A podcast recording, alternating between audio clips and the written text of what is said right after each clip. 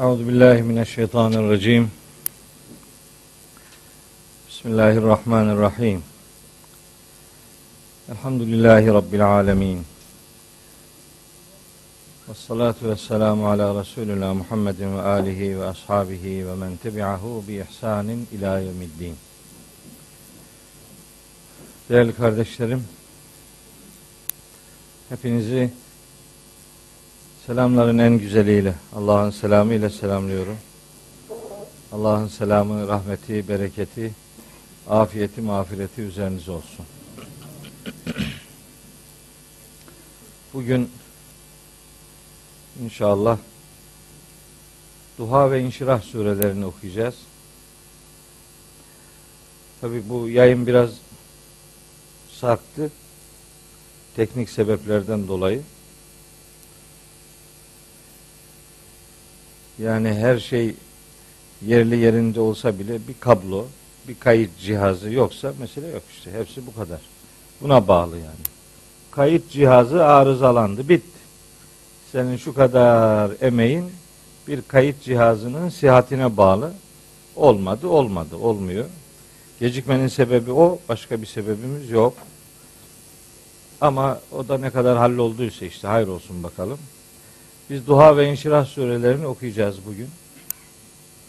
Ben akşam bu sureleri okuyacağımızı işte Twitter'dan paylaştım. Facebook'taki bazı arkadaşlar yorum yazmışlar. Hocam duha ve inşirah olmaz. Şunu duhada sınırlı tutsak iyi olacak. Yanlış bir tanesi. Öbürü de yazmış ki duha bile fazla. Bir dört arası diye ne kadar kötü bir izlenim vermişim ben. İkisini de yanıltacağım o arkadaşların. Bugün duha ve inşirah Allah'ın izniyle bitecek. Çünkü duhanın hiçbir ayeti diğerinden ayrılamaz.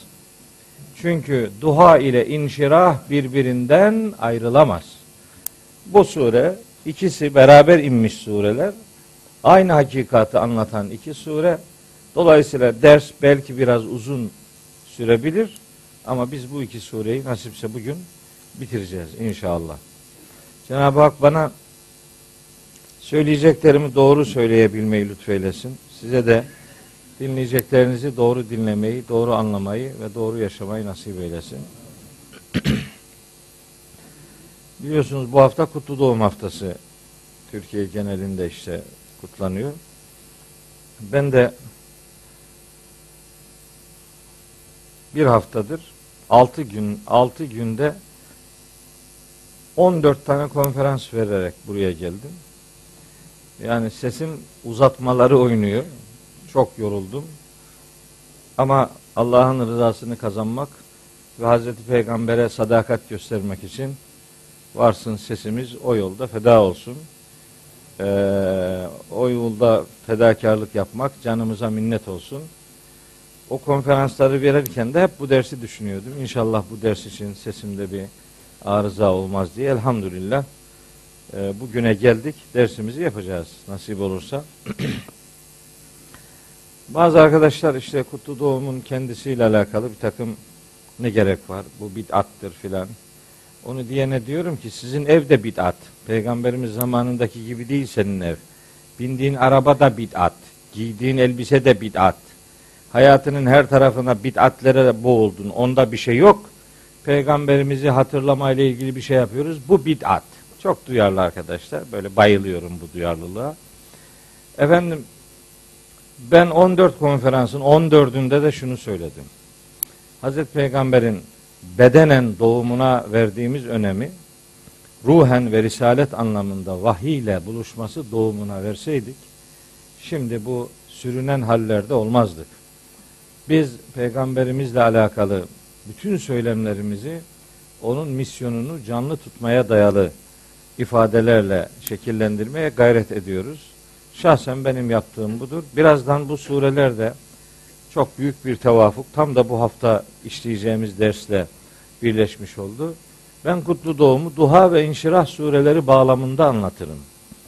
E benim için kutlu doğum elem neşrah leke sadrektir yani. Onun üzerinde birazdan söyleyeceklerimi sizlerle paylaşmış olacağım.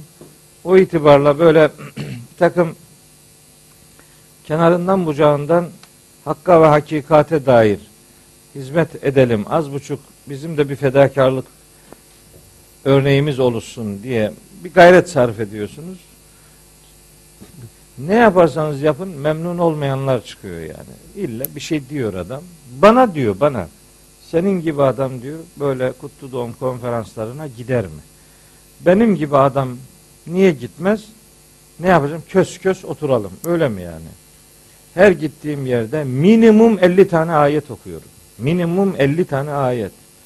İlan edilen konuyla bağlantılı olarak Kur'an'da ne var ne yok hepsini kardeşlerime aktarmaya gayret ediyorum. Bunda bir hakikat ve bir hayır aramak yerine işte bir takım farklı değerlendirmeler ortaya çıkabiliyor ama biz hakikat adına bildiğimizden elbette vazgeçmeyeceğiz. Nereye çağrılırsak oraya gitmeye gayret ediyorum. Küçük küçük demeden, uzak yakın demeden karayoluyla gidilebilecek hemen her yere gitmeye gayret ediyorum. İşte Yozgat'ın 5-6 ilçesinde, Ankara'nın 7-8 ilçelerinde konuştum. Oradan buraya geldim. Rabbim mahcup etmesin, emeklerimizi zayi etmesin. Hakikate hizmet etme niyetinden bizi de kardeşlerimizi de mahrum bırakmasın inşallah. Evet Duha suresi ve İnşirah suresi. iki sure vahyin indirilişi sırası bağlamında 5 ve 6. sureler olarak bilinir. Farklı sıraya yerleştirenler de vardır. Hani birkaç ileri geri sayıyı oynatanlar vardır ama çok da mühim değil. Vahyin ilk dönemlerine ait iki sure olduğu gün gibi aşikar. Metnin içerisinden bunu rahatlıkla gözlemleme şansımız var. Resmi sıralamada ise 93 ve 94. sureler, Duha ve İnşirah sureleri. Vahyin ilk dönem sureleri olması itibariyle tabii ki bunlar Mekki surelerdir. Duha suresi 11 ayet, İnşirah suresi 8 ayettir. Ve her iki surede Hazreti Peygamber'in moral kazanması noktasında Cenab-ı Hakk'ın ona hatırlattığı bir takım nimetler ve ona bu nimetler karşılığında verdiği bir takım yükümlülükler üzerinden mesajlar yer alır. Ee, göreceğiz. Kur'an'da konular simetrik olarak nasıl anlatılır? Hangi ayet hangi ayetle nasıl anlam ilişkisi içerisinde kavranmaya gayret edilir? Çok harika bir örneğidir Duha suresi. 6, 7, 8. ayetlerle 9, 10, 11. ayetler birbirini tamamlayan mesaj verirler. Çok nefis bir anlam ilişkisi vardır o 6 ayetin kendi içerisinde. Onları sizlere yavaş yavaş aktaracağım inşallah. Ben her bir sureye başlarken o surenin öncesindeki sure ile anlam ilişkisi üzerinde dururum ki bu resmi sıralamanın da önemli bir e, mahiyet arz ettiğini ifade için bunu yaparım.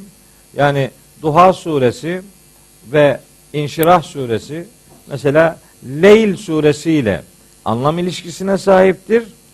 İniş itibariyle bunlardan önce indirildiğini bildiğimiz Müddessir suresiyle de yakın anlam irtibatına sahiptir. Mesela her iki surede yemin ifadeleri vardır. Bu bir e, sureler arası bağın göstergesidir.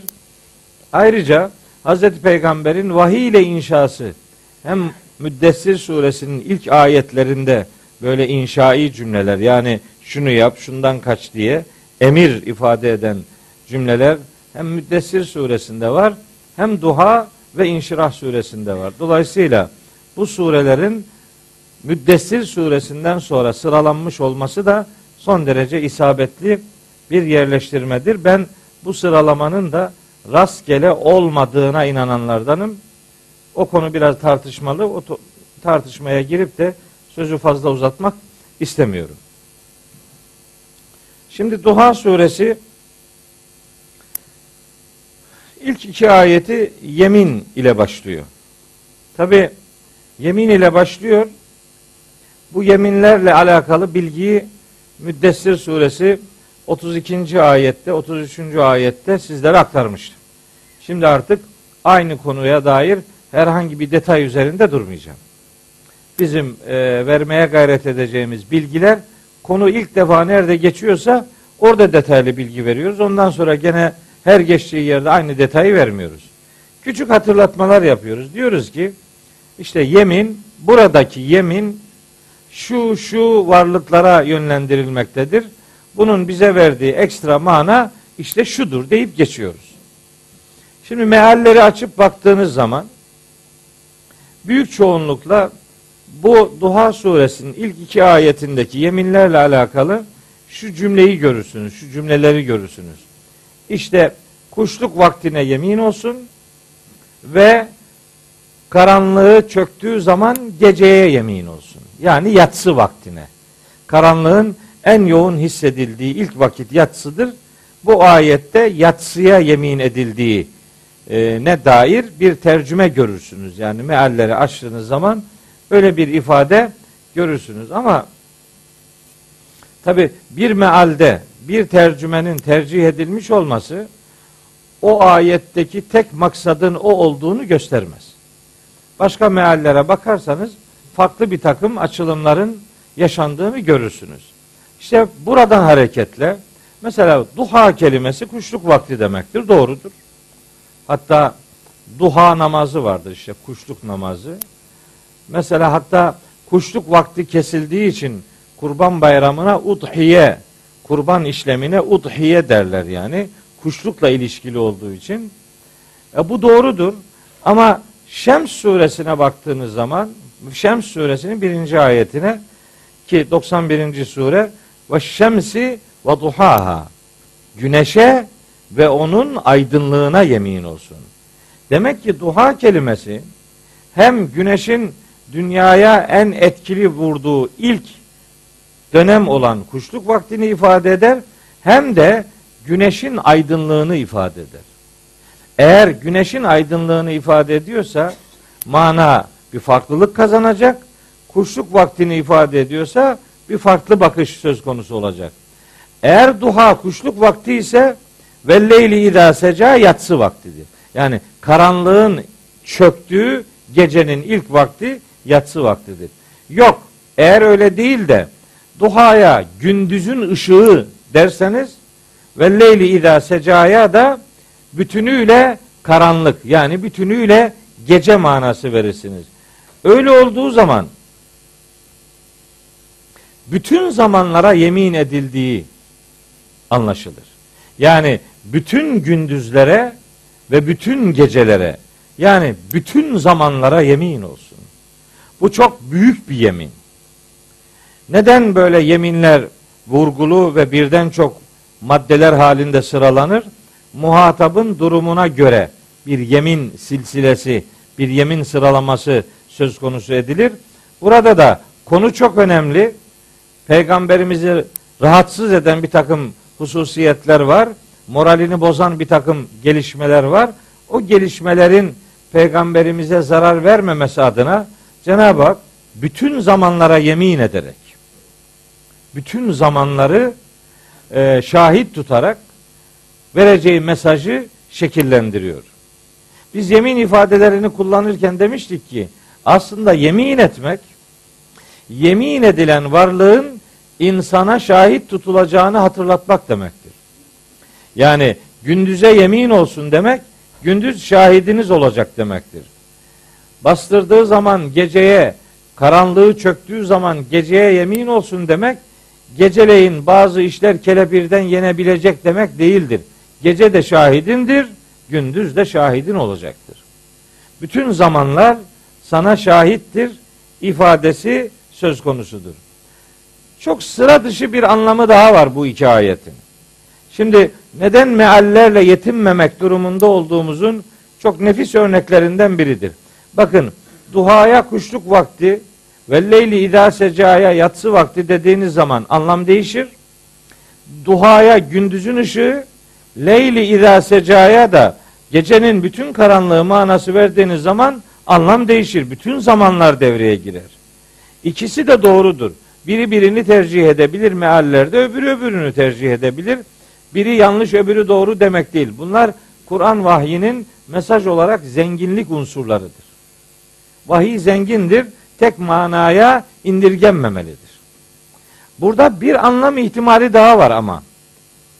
Bu da şu. Vadduha kuşluk vaktine veya gündüze yemin olsun. Ve leyli idâ seca sakinleştiği zaman geceye de. Gecenin sakinleşmesi seca fiilinin anlamlarından bir tanesidir. Sakinleşmek demektir. Bu biraz teknik bir şey olacak ama o velleylideki vav harfi yemin edatı değil de tafsiliye edat yani açıklama manası veren edat olarak kabul edilebilir. Öyle olduğu zaman karanlık sakinleştiğinde gündüzün ışığına yemin olsun. Yani ikinci cümle yemin olmaz. Birincinin halini anlatır. Bir durum, bir açıklayıcı mana verir. Karanlık sakinleştiğinde yani karanlık etkinliğini artık bitirmeye başladığında onun etkinliğini kıran gündüze yemin olsun. ışığa yemin olsun. Karanlık bitip aydınlığın gelmesine dikkat çekilmiş olur. Bu da ayetle ilgili üçüncü anlam ihtimalidir. Peki bununla ne kastedilir? Bununla şu kastedilir. Müddessir'de anlatmıştık. Kella vel kamer ve leyli iz edber ve subhi izâ esfer. Yani arkasını dönüp gitmekte olan geceye yemin olsun ve söküp aydınlanmaya başladığı zaman sabaha yemin olsun. Yani gece bitiyor, sabah geliyor. Peki bu Mekke döneminde neyi karşılar? Bunun Mekke döneminde karşıladığı cehalet karanlıklarının artık sakinleşip bitmekte olduğunu ve onun sonucunda hakikat aydınlığının dünyayı tutmaya başlayacağını müjdeler. Ve leyli idâ seca ve duhanın açıklayıcı cümlesi olduğu zaman cehalet karanlıklarının sakinleşip bitmeye yüz tuttuğunu ve yerini hakikat aydınlığının almaya başladığını ifade eder. İşte bakın ve duha ve leyli idâ seca. Üç tane manası var. Üçü de doğrudur. Biri birini tercih edebilir, öbürü öbürünü tercih edebilir. Dolayısıyla bunlar birbiriyle çelişkilidir. Hiçbiri diğerini tutmuyor diye yana yakıla feryat etmeye gerek yoktur. Mühim olan o tercihlerde bir istikamet, bir haklılık payı var mıdır, yok mudur? Onu sormak, onu sorgulamaya gayret etmektir. Yani vahyin aydınlığına dikkat çeken bir mesaj bu ayette söz konusu ediliyor olabilir. Bunu da bir anlam ihtimali olarak görmek durumundayız diye ifade edelim. Peki bu kadar önemli bir yemin ifadeleri neden gelmiş Duha suresinin başına? İşte şimdi okuyacağımız ayetten sebep. Ayet şu. Ma vedda'ake rabbuke ve ma kala. Anlamı şu. Rabbin seni terk etmedi ve darılmadı da. Ne demek istiyor? Vahyin ilk dönemlerinde tabi vahyin tabiatını peygamberimiz elbette bilmiyor. Daha yeni başlamış vahiy gelmeye. Nereden bilsin bunun sisteminin nasıl olduğunu? Zaman zaman vahiyde bir kesinti olduğu izlenimini ediniyor. Hem peygamberimiz hem çevresindekiler. Müminler de müşrikler de. Tabi peygamberimiz ve müminler bundan üzülürken müşrikler bundan memnun oluyorlar. Hatta peygamberimiz için diyorlar ki haşa ve kella şeytanları onu terk etti artık. Rabbi onu terk etti alay ediyorlar yani. Geceleyin peygamberimiz ayakta bizim gibi mışıl mışıl uyumuyor. Onun ayakta olduğunu gören etraftakiler hani bir vahiy iletişiminin bulunduğunu da anlıyorlar. Bir süre o geceleyin ayağa kalkamama, kalkmama durumu olunca ha, buna vahiy mahiy gelmiyor artık bunu terk ettiler. Şeytanları bunu bıraktı diye alay ediyorlar ve peygamberimiz tabi bundan çok üzülüyor. Bu vahyin zaman zaman aralıklarla geliyor oluşuna fetretül vahiy derler. Fetretül vahiy vahyin kesintiye uğraması. Yani aralıklı gelmesi. Aslında kesintiye uğramak da değil. Bu vahyin tabiatı böyle yani. Her Allah'ın dakikası vahiy gelmez. Lazım oldukça gelir. Peygamberimiz mesela Cebrail Aleyhisselam'ı çok severmiş. Onu hep görmek istermiş. Ama Cebrail Aleyhisselam getirdiği bir vahide e, ona aktarıyor. Diyor ki Meryem suresi 64. ayet ve ma netenezzelu illa bi emri rabbik. Biz sadece Rabbinin emriyle ineriz. Öyle aklımıza estiği zaman gelemeyiz. Hani anlatıyorlar ya. İşte Azrail aleyhisselam gelmiş. Filanca bir kulun canını almaya gelmiş. O da demiş ki ben şimdi gelmek istemiyorum. Git. Hı. Cebrail, Azrail de geri dönmüş gitmiş. Zaten Azrail aklına estiğinin canını alıyor. Bu nasıl bir şey ya? Bu ne Allah aşkına yani? Ve ma netenezzelu illa bi emri rabbik. Bu cümle var ya ma ile başlar, illa ile devam eder. Buna Arapçada hasır, kasır derler. Bunun Arapçada cümleye kattığı mana şu.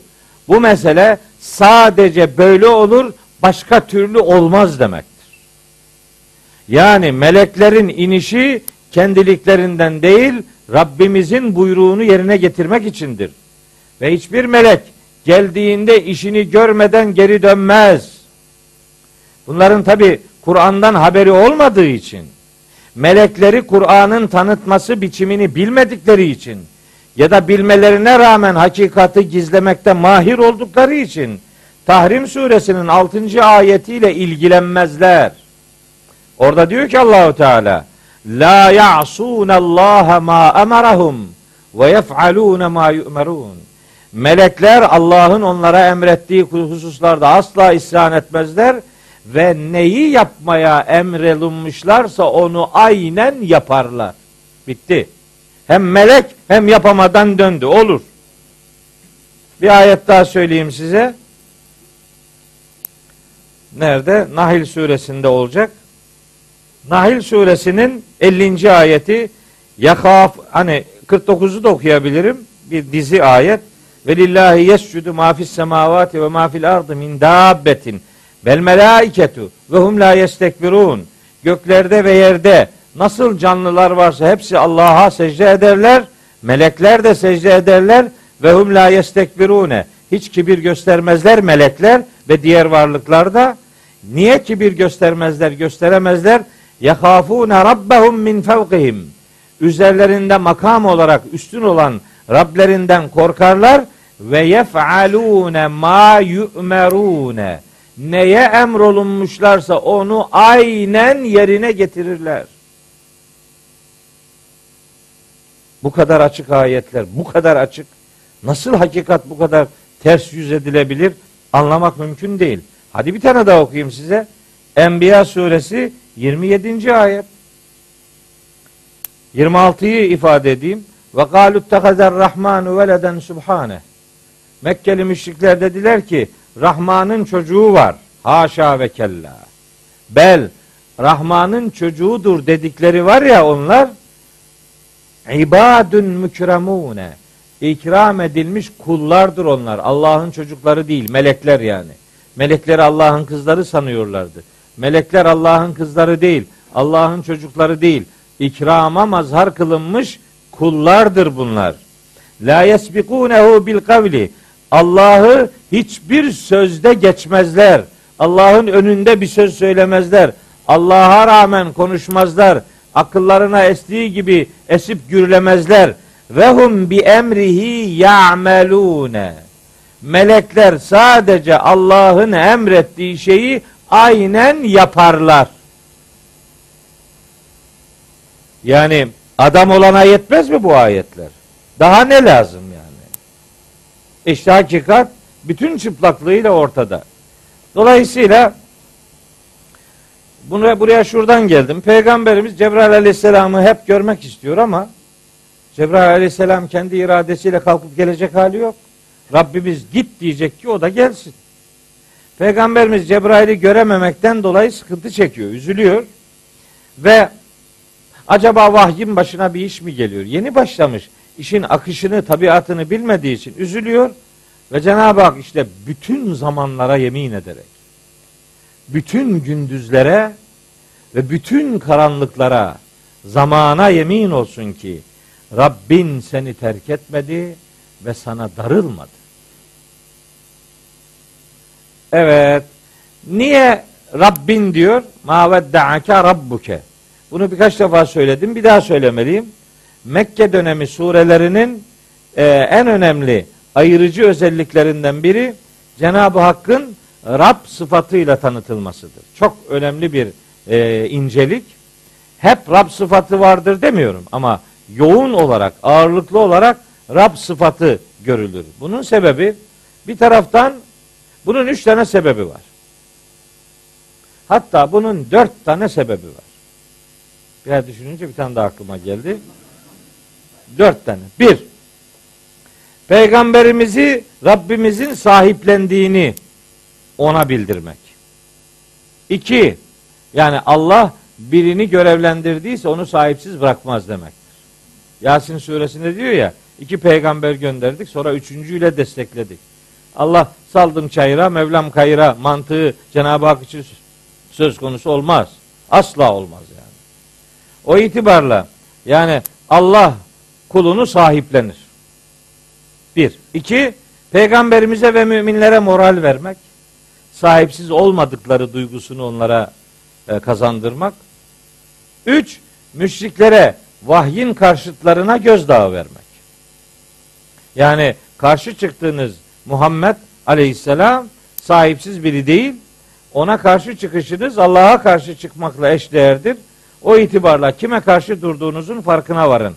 Anlamında müşriklere bir gözdağı vermesi e, söz konusudur. Bir dördüncü sebepse peygamberimize onun kul olduğunu unutturmamaktır. Ey Muhammed sen kulsun mesela. Kim ki peygamberimizi bir beşer olmanın ötesinde başka sıfatlarla, başka ilahi bir takım e, sıfatlarla mücehhez kılmaya gayret ederse Allahu Teala'nın Rab sıfatını hatırlatması bu tür yakıştırmaların yersiz olduğunun ispatıdır. Bir moral depolama vesilesidir. Rab sıfatlarının ikide bir Mekki surelerde kullanılması. Şimdi diyor ki bazı tefsirlerde bazı bilgiler var. Vahiy iki yıl veya üç yıl kesilmişti. Tabi bu çok abartılı bir şey yani. İki daha yeni başladı gelen ayetlerde ki daha işin sistematiği oturmadı doğru dürüst. Hemen iki yıl, üç yıl vahyin kesildiğini söylemek biraz maksadını aşan bir cümledir ama bir süre vahyin gelmediği anlaşılıyor. Ma vedda'ake rabbuke ve ma kala onu gösteriyor. Fakat bu bir terk edilmişliği değil, vahyin tabiatını öğretmeyi amaçlar. Peygamberimiz de her başı sıkıştığında ya da her canı sıkıldığında melek onun yanına gelecek ve ona vahiy getirecek diye bir kural yok. Bu işin işleyişi böyledir. O Hazreti Peygamber'e öğretiliyor. Neticede Cenab-ı Hak Talak suresi 3. ayette ifade ediyor evrensel olarak. Ve men yetevekkel alallahi fe huve hasbuh. Kim Allah'a güvenirse Allah ona yeter. Bitti. Hazreti Peygamber'e bu moral veriliyor ve o da o moralle görevini yapmaya gayret ediyor. Şimdi bakın benim Kur'an okumalarında takip ettiğim bir metodum var. Bu metodum şunun üzerine endekslidir. Beğenilir, beğenilir, beğenilmez. Kim nasıl bakarsa kendisi bilir ama ben şöyle okurum. Şimdi mesela ma vedda'ake rabbuke ve ma kala ayeti. Hazreti Peygamberle ilgili bir mesaj ona moral vermeyi amaçlayan bir cümle. Peki bundan bana ne? Bana ne diyor yani? Öyle değil mi? Bu ayet bu kitapta durduğu sürece ve biz bu ayetlerle muhatap olduğumuz için bu ayetlerin mutlaka bize de söylemek istediği bir şey var. Acizane bu ayetten ben şunu anlarım. Ma vedda'ake rabbuke ve ma kala. Ey muhatap. Sen istemediğin sürece Allah seni terk etmez. Sen yanlış davranmadığın sürece Allah sana darılmaz. Terk edilme veya darılma sana bağlıdır. Sen arkanı dönersen ilahi rızadan mahrum kalırsın. Yoksa Cenab-ı Hak kuluna niye katıma geldin, niye huzuruma geldin, niye bana yalvardın demez. Allah kul istemediği sürece kulunu terk etmez. Kul darılıp arkasını dönmediği sürece Allahü Teala darılmaz. İşte bir Müslümanın en önemli antidepresan haplarından biri. Ma vedda'ake rabbuke ve ma kala. Rabbin sana darılmaz ve seni terk etmez. Sen darılıp arkanı dönmediğin sürece. Bu ayetin bize söylemek istediği budur. Yani bir Müslüman Allah'tan ümidini kesemez. Bir Müslümanın haşa Allah yokmuş gibi davranması söz konusu bile olamaz. Öyleyse Allah bize darılmaz ta ki biz hakikate arkamızı dönünceye kadar. Böyle bir moral e, ifadesiyle Duha suresi 3. ayetin mesaj inceliğine sahip olduğunu böylece beyan etmiş olalım. Şimdi devam ediyor. Tabi ayetin ilk muhatabı Hazreti Peygamber. Onda tereddüt yok. Peki bu bize ne demek istiyor sorusunu sorunca bu açılımı elde ediyoruz. Yoksa kalkıp da burada muhatap Hazreti Peygamber değildir. Ona da söylenen bir şey yoktur. Böyle bir şey söylemiyoruz. Ayet bugün iniyor ve bana iniyor gibi okunmalıdır. Böyle okursanız Allah'la rahat iletişim kurarsınız. O günün müminlerine moral verdiği gibi sana da moral verir. Onların yüreğini desteklediği gibi senin de ayaklarını sabit tutar. Bu ayetler her mümini inşa etsin diye gönderilmiştir ve vahide muhafaza altına alınmıştır. Şimdi bak harik, harika bir ayet okuyoruz. Dördüncü ayet. Velel ahiretu hayrun leke minel ula. Doğrudan tercümesi şu. Ahiret senin için öncesinden daha hayırlıdır.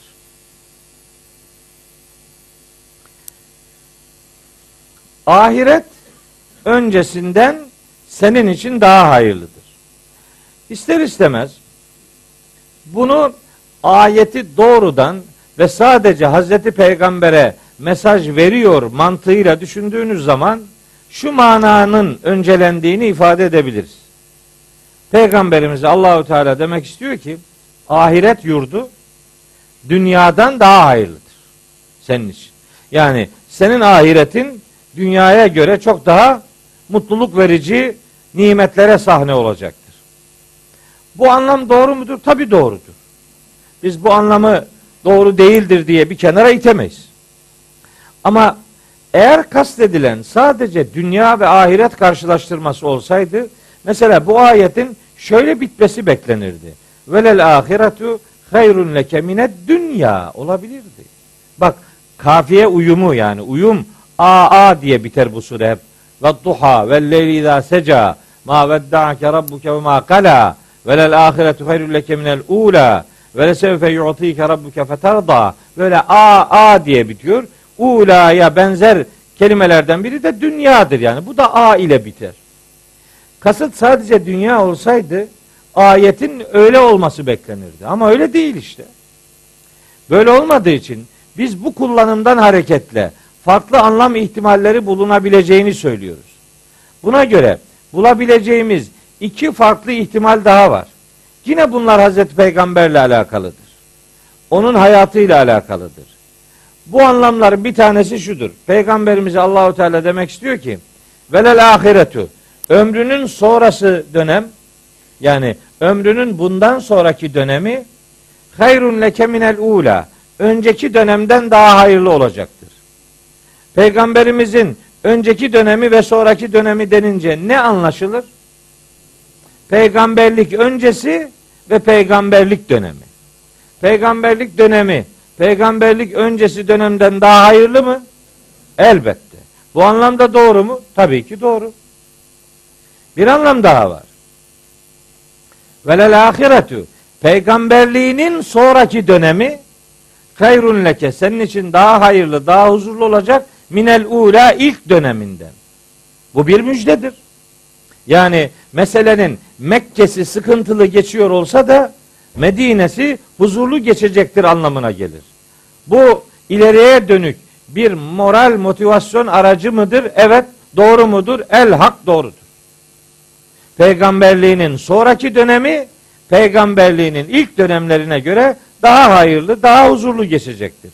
Bu da neticede peygamberimize moral veren bir cümledir. Peki meseleyi ahiret dünya karşıtlığı olarak görsek ne olur? Şahsen benim anladığım yani peygamberliği yeni başlamış bir Resulün dünyadan bir anlamda elini eteğini çekmeyi gerektirip onu ahirete programlayan bir mana ile buluşturmak mesela sünnetullah'a çok uygun gelmiyor bana.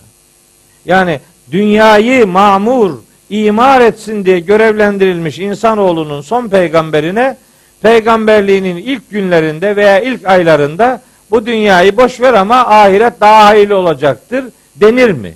Bence uzak bir ihtimal. Daha çok peygamberlik dönemiyle alakalı bir karşılaştırmanın yapıldığı kanaatindeyim. Diğer anlamlar yanlıştır demiyorum. Öyle bir yaklaşımım yok. Fakat benim ayetten daha farklı anladıklarım var. Neticede bu üç anlamın üçü de Hazreti Peygamberle alakalıdır. Peki ya bu ayetin bana söylediği nedir? Bana ne? Ben peygamber değilim. Bana da bir şey diyor olmalıdır bu ayet. Diyor mu? Amenna. Tabii ki diyor. Velel ahiret. Gayrun leke minel ula. Ey muhatap. Senin için hayırla başladığın her işin sonu başından daha güzel bitecektir. Hayırla, iyi niyetle başlanan her bir işin sonu başına göre daha hayırlı olacaktır. Bu da ümmetin moral bulması için harika bir motivasyon aracıdır. Siz hayırla başlamaya gayret edin. Siz hayırla başlarsanız, hayır niyetlerle başlarsanız yani başlangıç hayır, akıbet hayır olur. Akıbet daha hayırlı olur. Siz niyetinize siz niyetinize abdest aldırmaya bakın. Niyetinizin abdesti varsa istikametinizden korkunuz olmaz. Ama niyetin bozuksa o istika o gidişata istikamet bile demezler. Onun için Müslümanın kaybetme riski yoktur. Biz kaybetmeyiz yani. Biz sadece görevimizi yaparız. Görevimizi yaptığımız zaman karşılığını gün gelir dünyada görürüz.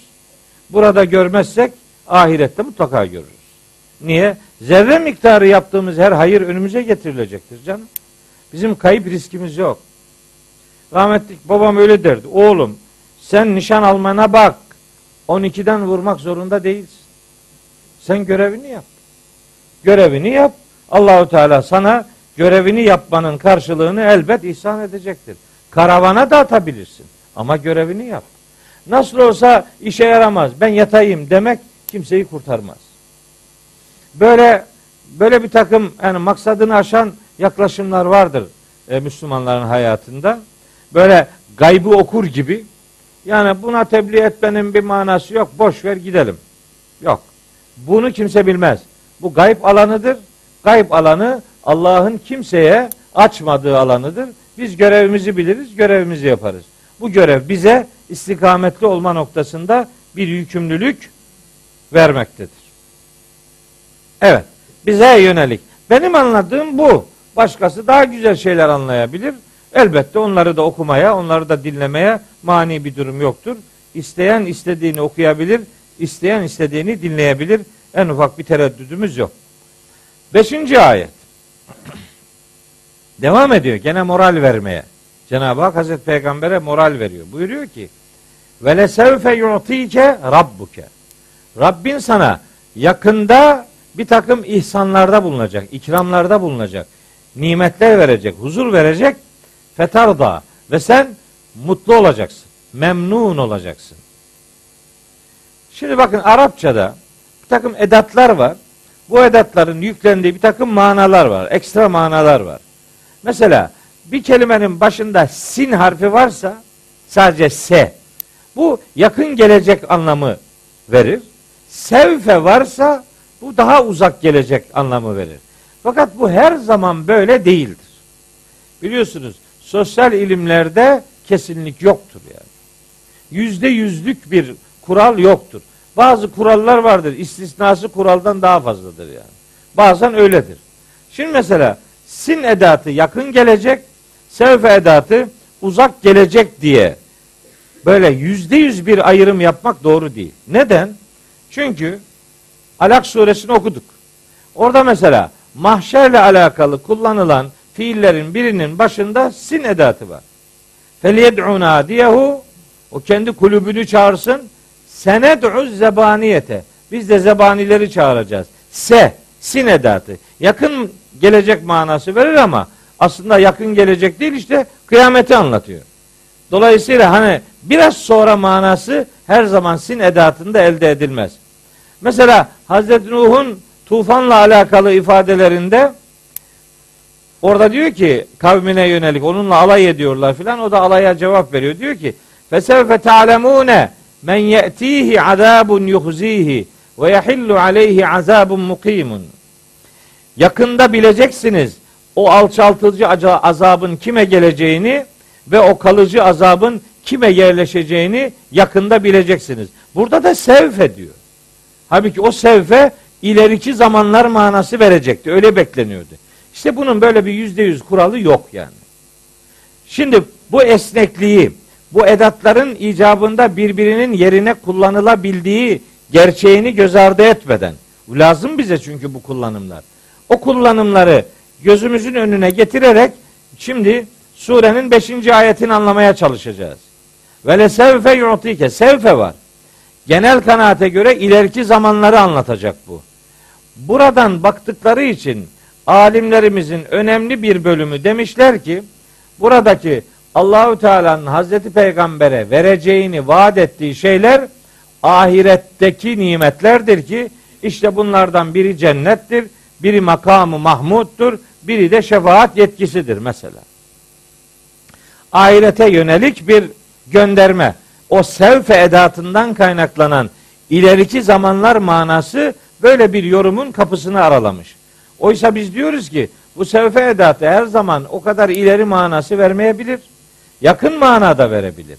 Yakın mana verirse o zaman ne olacak? Ben diyorum ki benim tercihim burada Hazreti Peygamber'e dünya hayatında Rabbimizin vereceği bir takım nimetler müjdeleniyor demektir. Yakında. Yani bunun Mekke'sinin daha ileriki dönemlerinde. Yani Medine'de. Allahu Teala'nın ona vereceğini müjdelediği bir takım nimetlere gönderme vardır. Medine'de ona nimetler verilecek. Ne verildi mesela? Medine'de ona devlet verildi işte yetmez mi yani? Dinin hayata yansıtılması için harikulade bir ortam lütfetti Cenab-ı Hak. Başka işte ümmet genişliği verdi. Başka şu kadar vahiy verdi. Hayata dair şu kadar prensipler verildi vesaire. Cenab-ı Hakk'ın burada Hazreti Peygamber'e Medine'de vereceğini vaat ettiği, müjdelediği nimetlerin haberine işaret ediliyor. Ve bunu mutlaka yapacağını da söylüyor. O sevfenin başındaki lam edatı bir meselenin kesin olarak meydana geleceğine dair manayı kuvvetlendiren bir edattır. Buna lamı tekit derler. Anlamı kuvvetlendirici edat. Yu'ti fiili de aslında bir şeyi karşılıksız vermek manasında harika bir anlam inceliğine sahiptir. Neyse burada biraz edebiyat yapmışım. Bunları geçiyorum. Allah bunları geçiyor. Bunları geçeyim çünkü aşağıda çok mühim şeyler var. Edebiyat parçalamaya vaktimiz yok. Böyle ayetleri anlayalım. Sonra parçalama kısmıyla sonra ilgileniriz. Parçalayanlar da vardır. Onları onlara bırakalım. Ben öyle fazla edebiyattan anlamam yani. Şimdi Cenab-ı Hakk'ın Hazreti Peygamber'e vereceğini vaat ettiği nimetler ve ikramlar müjdeleniyor. Yani bir su izanda bulunmak istemiyorum. Ama bir insan olarak aklıma şu geliyor. Yani bunu peygamberimiz yaptı filan öyle demiyorum ha. Ne olur sakın yanlış anlamayın. Ama bir beşer olarak düşünüyorum şimdi peygamberimiz. Mekke'de peygamber kılındı. Lan burada doğru dürüst bir tane adam yok. Her taraf canavar. Bir sürü çeteler var. Bütün Mekke'yi, Arabistan yarımadasını e, efendim almışlar avucunun içerisine ne hukuk var ne bir şey var perperişan her tarafta bir zalim ortalığı tutmuş kan gölüne dönmüş hukuksuzluk diz boyu kadın hakları hak rast getire faiz tefecilik almış başını gitmiş kız çocuklarına canavarlık yapılıyor kölelik cariyelik şudur budur insan hak hürriyetleri yani hak rast getire yani hiç yani peygamberimiz muhtemelen düşünmüştür ki yani Allahu Teala acaba bana nasıl ikramda bulunacak? Yani ne olacak da ne olacak da bu iş olacak yani? Ne kadar zor değil mi? Ulan sinirlendik. Allah Allah. Bu peygamberimiz böyle yapmadı yani. Kesinlikle suizanda bulunmak istemiyorum. Sadece bir insan olarak ayetleri anlamaya çalışıyorum. Yani nasıl olacak bu iş? Çok zor bir şey bu. Demiş. Daha o zaman Ömer, hatta bunun oğlu Ömer filan Müslüman olmamış. Daha bunların hiçbiri ortalıkta yok. Birkaç tane Müslüman var. Başka da kimse yok. Bütün akıllı, e, uslu, hatırlı bilmem ne görülen adamlar hala hazırda hep karşı tarafta. Hiç bu yanda kimse yok doğru dürüst. Ya böyle düşünmüştür sonrasında bu hatırlatmalar gelmiştir ya da böyle bir şey düşünmesine fırsat dahi verilmeden Allahu Teala onu bilgilendirmeye başlamıştır. Yani benim düşündüğüm gibi bir şey düşünmeden Allahu Teala peygamberini inşa etmiştir. Bu da ihtimaldir. Bir insan olarak düşünmüş olabilir ama bir inşa edilmiş peygamber olarak böyle bir düşünceye zaman ayırmadan ya da böyle bir düşünceye sahip olmadan Allahu Teala onu dizayn ediyordur, zihnini inşa ediyordur. Ve şimdi ona bir takım hatırlatmalarda bulunuyor. Nasıl mı olacak bu iş? Bak, şöyle şöyleydi, şöyle şöyle olmuştu. Onu yapan ben, bunu da yaparım demektir yani. Ne oldu şimdi? Rabbimiz üç tane olayı hatırlatıyor peygamberimize. Üç olay. Kur'an-ı Kerim'de Hazreti Peygamber'in peygamber olmadan önceki hayatına dair kısacık birkaç tane ayet vardır. Biri bunlardır. Peygamberlik öncesine dair bilgi verir. Birkaç ayet birkaç ayet Kafirun suresinde vardır. Bir ayet de e, Yunus suresinde vardır. Peygamberimizin peygamberlik öncesi döneme dair Kur'an-ı Kerim'de böyle hatırı sayılır bilgiler yoktur. Öyle siz bakmayın bebekken o oldu, delikanlıyken bu oldu, orada uçtu, burada kaçtı falan böyle. Böyle uçuk kaçık bir peygamber algısı Kur'an'dan referans almaz. Kur'an'ın verdiği bilgi şu. allah Teala Hazreti Peygamber'e hitaben buyuruyor ki Elem yecidike yetimen feava Seni yetim bulup barınmanı sağlamamış mıydı? Veya seni yetim bulmamış mıydı? ve barınmanı sağlamıştı değil mi? Peygamberimiz yetimdi. Bunu herkes biliyor. Ne olmuştu? Henüz henüz doğmadan kısa bir süre önce babası vefat etmişti. 6 yaşındaydı, annesi vefat etti. 8 yaşındaydı, onu bakacağını ümit ettikleri dedesi vefat etti. Yani bir anlamda kolu kanadı kırıldı. Daha baba Baba görmedi. Doğmadan baba vefat etti. Yani babası ölene yetim derler. 6 yaşındayken annesi vefat etti. Buyur. Bu defa bir de öksüz kaldı. Hadi bir dede sahip çıkar diye bekledik. İki senede dede baktı. 8 yaşında da Abdülmuttalip öldü. Kaldı ortada. Normal şartlarda düşünürseniz böyle bir çocuğun ne olması lazım? Savrulması lazım değil mi? Kimsesi yok artık. Ama öyle olmadı. Fe ava. Allah barınmanı sağladı değil mi? Ne oldu? Öyle bir amca nasip etti ona ki.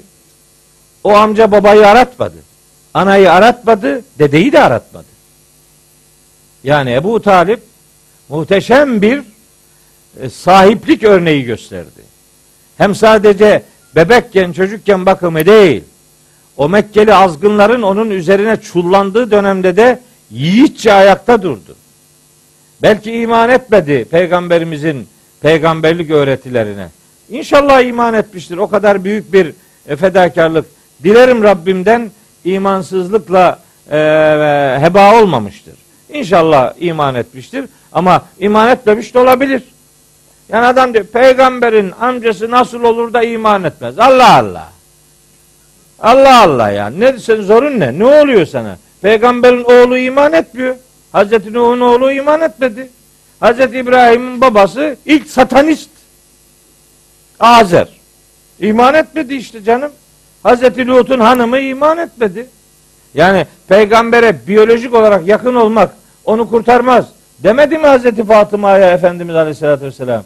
İşleri nefseki min Allah fe inni la ugni anki min Allahi şey'a. Ya Fatıma nefsini Allah'tan satın al.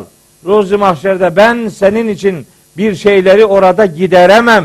Kendi işine bakacaksın.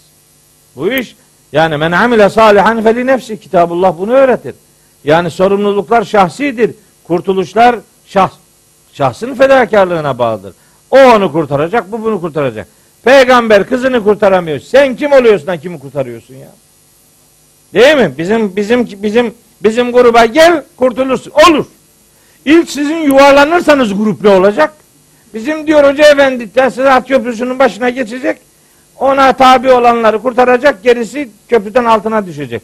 Ben de diyorum sizin Hoca Efendi köprünün başına gelir gelmez biri bir tekme vur atarsa onun altına ne olacak? Ne olacak ya? Bu nasıl bir din ya? Ahkaf suresinin 9. ayeti inmez mi sana? Ve ma edri ma yuf'alu bi ve la bikum bana da size de ne yapılacağını bilmiyorum diyor. Ayet bu ayet. Rivayet değil. Ayet gayet açık. Bizim beyimiz herkesi kurtarıyor o, tak, o takımdan olan. Herkes kurtuluyor. Yani takım diyorum. Başka bir kelime kullanınca diyor bunu kastetti. Şunu kastetti. Yani kimseyi kastetmiyorum ben. Ama hakikat budur. Bu hakikate uyan kurtulur. Uymayan kim olursa olsun sonucuna katlanır yani. Mesele bu yani biyolojik yakınlıklar işi kurtarmazlar. Cenab-ı Hak Hazreti Peygamber'e bir nimetini hatırlatıyor. Hangi nimet? Bak diyor. Yetimdin. Barınmanı sağladı. Sağladı değil mi? Sağladı. Ben yetimlikle alakalı biraz farklı bir şeyler düşünüyorum. Şimdi bazı e, yani yoğunlukla alimlerimiz, eski alimlerimiz Allah hepsine rahmet eylesin. Buradaki olayı tabi Hazreti Peygamber'in benim de anlatmaya çalıştığım üzere yetimliği üzerinden yorumluyor. Ama peki bu ayet bana ne diyor şimdi? Bunun benimle alakası nedir bu ayetin? Herkesin yetim olduğu bir alanı vardır arkadaş. Babanız olmaz, babadan yetim olursunuz. Sevginiz olmaz, sevgiden yetim olursunuz. İlgi gösterilmez size, ilgi yetimi olursunuz. Şefkat gösterilmez, şefkat yetimi olursunuz. Paranız olmaz, para yetimi olursunuz. Oğlunuz ölür, oğul yetimi olursunuz. Yetim, değil mi? Amcanın oğlu e, vefat etti. Allah imanla geçen herkese rahmet eylesin. Benim böyle yakın amcalarım var burada. Böyle kız kardeşim dediğim kardeşlerim var. Ee, yaşlı teyzeler var. Anne derim ben onlara yani. Ana gibi görürüm. Onların yüzlerindeki sadakat ta benim yüreğime işler. Ee, öyle dostlarım vardır benim. E şimdi benim de bir oğlum öldü yani. Ben de oğuldan yetimim canım. Yetim sahip olması gerektiği halde bir şeyden yoksun olmak o şeyin yetimliğidir. Sahip olmanız gerekmesine rağmen eğer bir şeyden yoksun iseniz siz o şeyin yetimisiniz. Hah, o yetimliğin giderilmesi lazım işte. Nasıl? Sevgi ise sevgiyle, bilgi ise bilgiyle, şefkatle şef, şefkatse şefkatle. Ne ise neye muhtaçsanız meşru olarak. Meşru olarak muhtaç olduğunuz her şeyin ihtiyacının giderilmesi yetimlik kavramına yaklaşımımızı güncellemeyi sağlar. Böyle bakarsak bu ayetin bize de dedikleri olur. Yani bir insan bir şeylerin yetimi olabilir. O yetimliği Rabbimizin karşılayacağını ve muhatabı sahipsiz bırakmayacağını öğütler bu. Yani Allah dert verirse dermanını da verir. Her bir derdin tarif edilemez derman kalemleri vardır. Öyleyse Allah var ve mesele yok. probleme bakarak ne büyük problemim varmış diye yana yakıla perişan olmanın bir alemi yok. Probleme bak. Ey problemim senden büyük Rabbim var de ve yüreğini ferahlat. Erem yecidike yetimen feava. Herkesin yetimlik kalemi vardır ve Allah o yetimlikleri barınmaya dönüştürür. Yeter ki Allah'tan yana olmakta bir kabahatin, bir eksikliği ya da bir mesafen olmasın. Biz ayetten bize yönelik olarak bunu anlarız. Ama ayetin kastettiği ilk mananın Hazreti Peygamber'in yetimliği olduğunu söyledik zaten. Değil mi? Bizim derdimiz bu ayet şimdi bana ne diyor üzerinden ayeti hayatımıza indirmektir. Benim okumalarım böyledir. Ben böyle okurum. Bu ayet bana inse ne demek istiyor acaba? Anca rahat ediyorum. Yoksa bu sure Mekki bir sure, Hazreti Peygamberle alakalı bir sure bizi ilgilendirmiyor dönüşecek. O kadar çok ayet var ki o beni ilgilendirmiyor. Şu beni ilgilendirmiyor. Şunlar da beni ilgilendirmiyor. Bir şey yok. Hazreti şey Nasrettin Hoca'nın şey leyleğine benzer. Bunun gagası çok uzun kes. Bunun boynu çok uzun kes. Ayakları çok uzun kes. Kanatları uzun kes. Ha şimdi kuşa benzedin demiş yani. Böyle kuş mu olurmuş her tarafı uzun diye. Öyle öyle ayetleri kuşa çevirdiler. Burası ilgilendirmiyor, orası ilgilendirmiyor, şurası ilgilendirmiyor. Neresi ilgilendiriyor? Bu ayetlerin hepsi neresinden bakarsanız bakın Hz. Muhammed'i ve ilk dönem Müslümanları ilgilendiriyor. O zaman hiçbiri bizi ilgilendirmiyor bunu. Hayır ben öyle bakmam. Ben her ayet bana iniyor, iniyormuş gibi okurum. Şimdi okuyoruz bakın. Yedinci ayet okuyoruz. Rabbimizin peygamber bizi hatırlattığı ikinci nimet. Ve vecedeke dallen fehede. Rabbin seni dal bir halde buldu ve hidayet etti. Şimdi bunu maksadını aşar bir şekilde peygamberimizin dalalet içerisinde olduğu şeklinde yorumlayanlar var. Ben buna şiddetle karşıyım. Buna asla itibar etmem. Peygamberimiz Mekke'de Hanif olan az sayıdaki müminde biriydi. Hazreti İbrahim'den kala, kalma o muvahhidlik e, prensiplerine kulaktan dolma da olsa onlara itibar ediyordu. Yani peygamberimizin peygamberliğinden önce putlara taptığına dair hiçbir bilgi yok yani.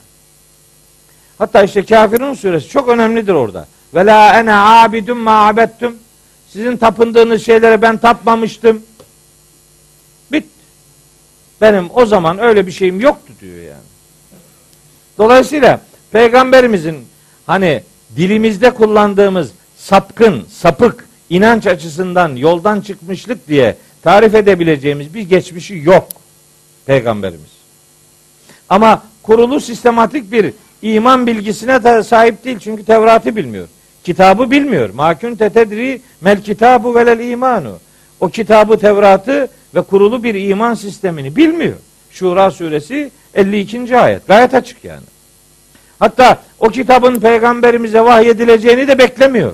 Kasas suresi 86. ayet. Ve ma kunte tercu en yulqa ileykel kitabu. Bu kitabın sana vahyedileceğini sen beklemiyordun. Bilmiyordu yani.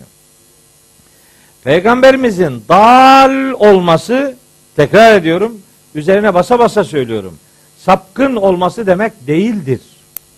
Bakın Kur'an'da kelimeler ve kavramlar bulundukları yere göre farklı anlamlar verirler. Farklı anlamları var kavramların. Mesela bakın Hz. Musa bir tane örnek vereyim. iki tane vereyim. İki tane örnek vereyim. Aklınızda kalsın. Çünkü her kelimeyi gördüğünüz her yerde ah, bunun manası demek ki şuymuş diye e, kestirip atmayacağız. Şimdi bakın Hz. Musa Firavun'un sarayında büyüdü biliyorsunuz değil mi? Oradan daha sonra peygamber olunca Firavun ona diyor ki Firavun şu Ara suresinin 19-20. ayetlerinde. Hatta 18. ayette öyle başlıyor. Şu ara 18, 19, 20, 21. Çok güzel ayetler bunlar. Bir peygamberi anlama noktasında harika ayetler ve peygamberin karşısındaki adamın namertliğini gösterme anlamında çok güzel ayetler. Kale elem nurabbike fînâ velîden. Firavun Hazreti Musa'ya diyor ki biz seni kendi evimizde aramızda çocuk olarak büyütmedik mi? Yani ne nankörsün sen diyor. Biz seni büyüttük. Ve lebiste fînâ min umri kesinin. Ömründen şu kadar yılı aramızda geçirdin. Ve fealte fealete kelleti fealte. O yaptığın bir iş vardı ya. O işi de yapmıştın. O iş dedi işte kavga eden iki delikanlıdan birine bir tokat vurdu. Onun da ölesi tuttu öldü. Kaçtı oradan. Medyen'e doğru filan. Onu hatırlatıyor. Ve fealte fealete kelleti fealte. O yapmış olduğun işi de zaten yaptın. Ve ente minel kafirin sen nankörün tekisin demek istiyor. Firavun Hazreti Musa'ya. Şimdi Hazreti Musa ona cevap veriyor. Kale diyor ki fealtuha izen. Fealtuha yaptım. Evet o dediğin işi yaptık. Ve ene ben yani izen işte o zaman o işi yaptığın zaman yaptığım zaman ve ene ben minat dallin. Ben kimlerdendim? Dallinden. Şaşkındım, bilmiyordum demektir. Sapıktım demek değil. Bir peygamber kendi kendine sapık demez. Dalle kelimesi her zaman sapmak manası vermez. Bunun peygamberlerle alakalı kullanımlarındaki manası şaşırmak, şaşkın olmak demektir. Bir tane daha okuyayım. Var, dolu. Yani öyle az buçuk değil. Şey var ya, kadınların şahitliği ile alakalı. Bu cenahtan örnek verelim. Hani iki kadının şahitliğine bir erkeğin şahitliğinden söz ediyor ya. Bakara suresi 282. ayet. Ah be gözüm o ayette nasıl yanlış anlaşılıyor be. Kadınlar da öyle kabul ettiler onu ki. Öyleymiş.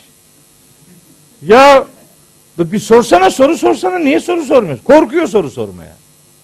Öyle dendiyse öyledir diyor. İyi insanlar kadınlar yani. Böyle kabul ediyor yani. Halbuki soru sor. Sadece kabul etme. Anla, anla. Anlarsan kabulün senin olur. Anlamazsan o kabul rüzgarla uçar gider.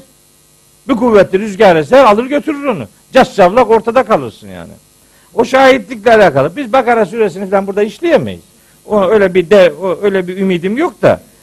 Şimdi diyor ki ömür yetmez. Lazım bize 50 sene. Cenab-ı Hak vermez o 50 seneyi. Dolayısıyla öyle bir ümidim yok. Ama ara ara her sureye gönderme yapıyorum. işlemiş sayıyorum kendimi oraları. Fe in lem yekuna raculeyni feraculun ve emraetani mimmen terdavne mineşşühedai en tadille ihdahuma fetuzekkire ihdahumel uhra.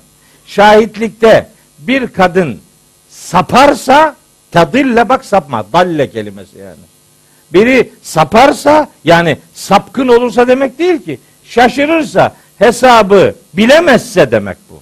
Fetüzekkire ihdahumel uhra. Diğer kadın ona onu hatırlatacak. İşte bu kadar. Şaşırmak demek, sapmak demek değil. Sapmak demek değil yani. Heh, başka örnekler de var ama o hepsini söylemeyeyim. Ya. İki tane yeter. Buradaki ve vecedeke dallen ifadesi peygamberimizin Allah seni dal bir halde bulmuştu. Yani şaşkındın. Biz bunu çok güzel anlıyoruz ya. Peygamberimizin şaşkınlığı neydi? Peygamberimizin şaşkınlığı bazı tefsirlerde şöyle bilgiler var. Onları doğru bulmuyorum. İtiraf edeyim yani. Peygamberimiz bebekken, bebekken değil de yani çocukken 6-7 yaşlarında filan Mekke'de geziyormuş. Bir gün evin yolunu şaşırmış. Gelmiş melek onu elinden tutmuş eve götürmüş. İşte bu oymuş. Yok canım ya. Allah Allah onu mu hatırlatıyor şimdi yani? Ve vecerike dallen feheda. Peygamberimiz Mekke'nin ahlaksız yapısından dolayı şaşırmıştı. Yani bir sürü ahlaksızlık var. Demin söyledim. Her taraf ahlaksızlıktan batıyor. Ama peygamberimiz bir çözüm bulamıyor. Niye? İlahi bilgi yok. Bir vahiy akışı yok. Henüz peygamber olmamış. O şaşkınlık içerisinde Hira mağarasına çıkıyor ikide bir. Hacca umreye gidenler çıkmışlardır. Çıkın. Adam gidiyor diyor ki hemen görevli diyor ki ya sen oraya çıkamazsın çıkma. Ya haccın zaten peygamberimizle alakalı kısmı bir hatıra anlamında bir orası var bir de Sevir mağarası var. Gerisi gerisi hepsi Adem'den ve Hazreti İbrahim'den kalma. O da bize bize yönelik bir şey bizimle başlayan bir şey yok hep eski. Biz oraya Hira Hira ile bir buluşmamız lazım. Hira önemli bir yer. Hira arayış demektir. Peygamberimiz Hira mağarasına çıkıyordu. Niye? Mekke'ye kuş bakışı bir manzara atmak için değil. Hani oradan bir güzel bir nefes alalım, bir piknik yapalım. Bizim gidiyor da piknik yapıyor. Ya çıkıyorlar Hira mağarası. Ayıp bir şey ya. Selfie yapıyor. Fotoğraf makinesini almış böyle bir o yandan bir kayanın o yanından çekiyor, bir bu yanından çekiyor. Bu Arap yöneticiler de tabi Allah bin bereket versin. Oralara maymun çıkarmışlar. Böyle pislikten geçilmiyor orası yani. Halbuki ilk vahyin geldiği yerdir. Değil mi? Bizim için hatırası muhteremdir o an. Ama bizim adamlar yoldan çıkarken yazmış öyle. Trabzonlu Ali, Yozgatlı Mehmet, bilmem nereli bilmem kim. Bütün taşları isim doldurmuşlar. Dik şahit olsun bunlar. Ya senin amel defterine yazılacaksa yazılıyor. Bu taştan ne çıkar? Bir kısmı da diyor ki ya ben hacca gitmiştim. Allah kabul etsin. 2005 yılında grubumuzda bir abimiz vardı. İşte ben onları Hira'ya çıkardım. Hira'yı anlattım. O ilk ayetleri anlattım filan. Tercümelerini yaptım. Burada böyle şeyler olmuştu filan diye söyledim. Peygamberimiz işte gece uyumazdı, öyle yapardı, böyle yapardı. Biraz bir şeyler anlattım. Bu Salih abi dedi ki, ya bu peygamberlik ne zor iş. İyi ki peygamber olmadık dedi yani. Ya dedi, ne kadar zor şeyler anlatıyorsun. Bunları ben yapamazdım. Zaten dedim Allah biliyor yapamayız. Seni peygamber yapmadı. Sen zaten bu kafayla peygamber falan olamazsın. O peygamber geldi geçti bitti. Tamam bundan sonra daha peygamber yok. Ya Mehmet hocam iyi ki peygamber olmadık dedi. Nasıl yapacaktık bu işi filan? Tabi olmazsın yani dert etme. Evet yani öylece ki dallen feheda. Allah seni şaşkın bulmuş ve şaşkınlığını gidermişti. Buradaki hidayet şaşkınlığın bitmesi demektir. Gayet net yani. Böyle bir basit yol şaşırması filan değil.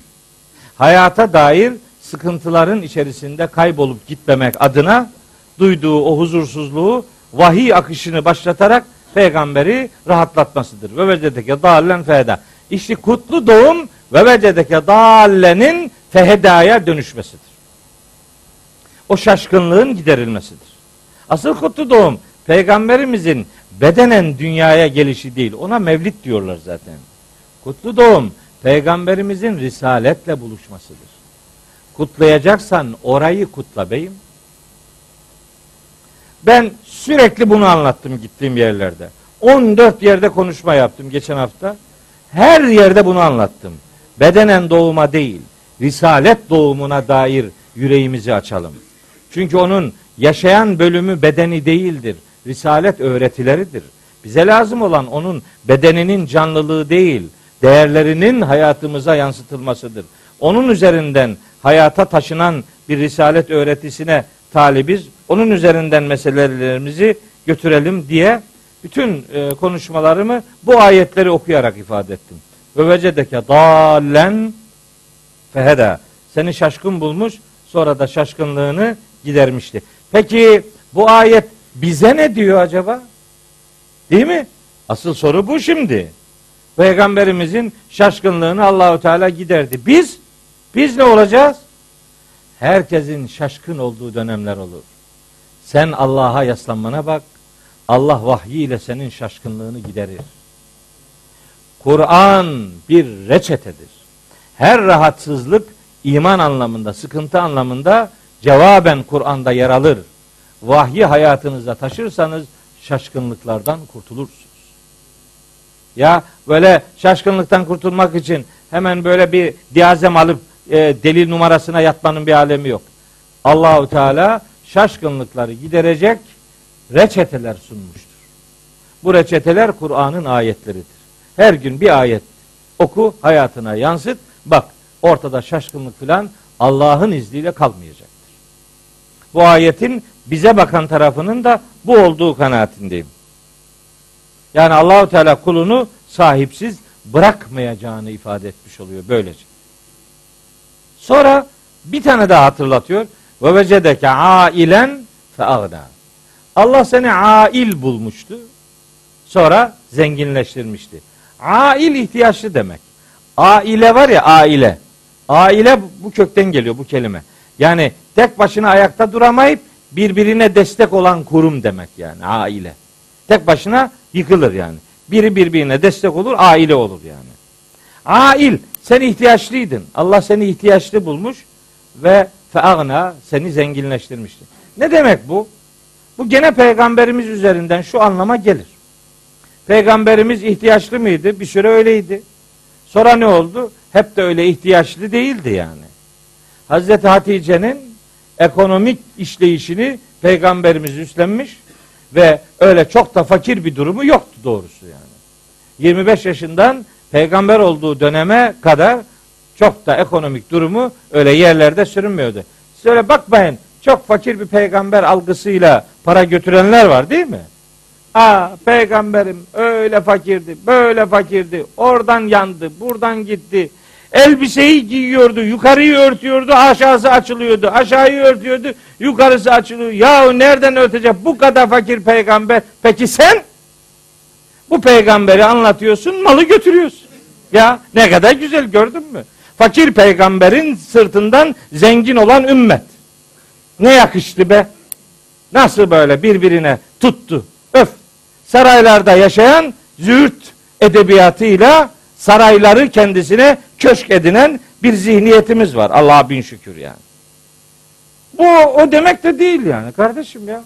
Allah Allah öyle bir peygamber anlatıyor ki burada hiç ayakta tutacak hali yok yani. Öyle değil. Öyle değil. Bir süre sıkıntı vardı. Hazreti Hatice ile evlenince zaten ticaret kervanları vardı canım. Hazreti Hatice Mekke'nin en zenginlerinden biriydi. Yani peygamberimiz haşa Hazreti Hatice'nin haşa marabası değildi yani. Evliydiler o malzeme o eşya onun da idi yani. Dolayısıyla öyle kıt kanaat geçinen birinden söz etmiyoruz yani. Bu öyle olabilir. Ama ben böyle bakmıyorum. Tahmin ediyorsunuzdur yani. Ben öyle bakmıyorum. Bu bir bilgidir, aktarıyorum. Hani bu bilgiler yanlıştır demiyorum. Onlar da var. Ama ben mesela peygamberimizin ail olup sonra egnaya muhatap kılınmasını yani ihtiyaçlıyken zenginleştirilmesini peygamberliğinin ilk dönemlerindeki yalnızlığının her geçen gün kalabalığa dönüşmesi olarak algılıyorum. Yani e, ümmetin sayı olarak azlığını yalnızlığa zenginleştirilmesini de her geçen gün sayının artmasına dair yorumlamamız mümkündür. Ben öyle yorumluyorum. Bir yorumlama biçimim bu.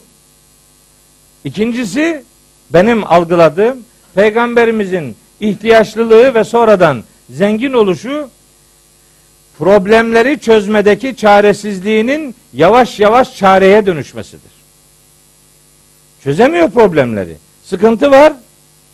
Vahiy ile buluşunca problemlerin çözümü peyderpey devreye girdi. O itibarla peygamberimiz bazen öyle olur.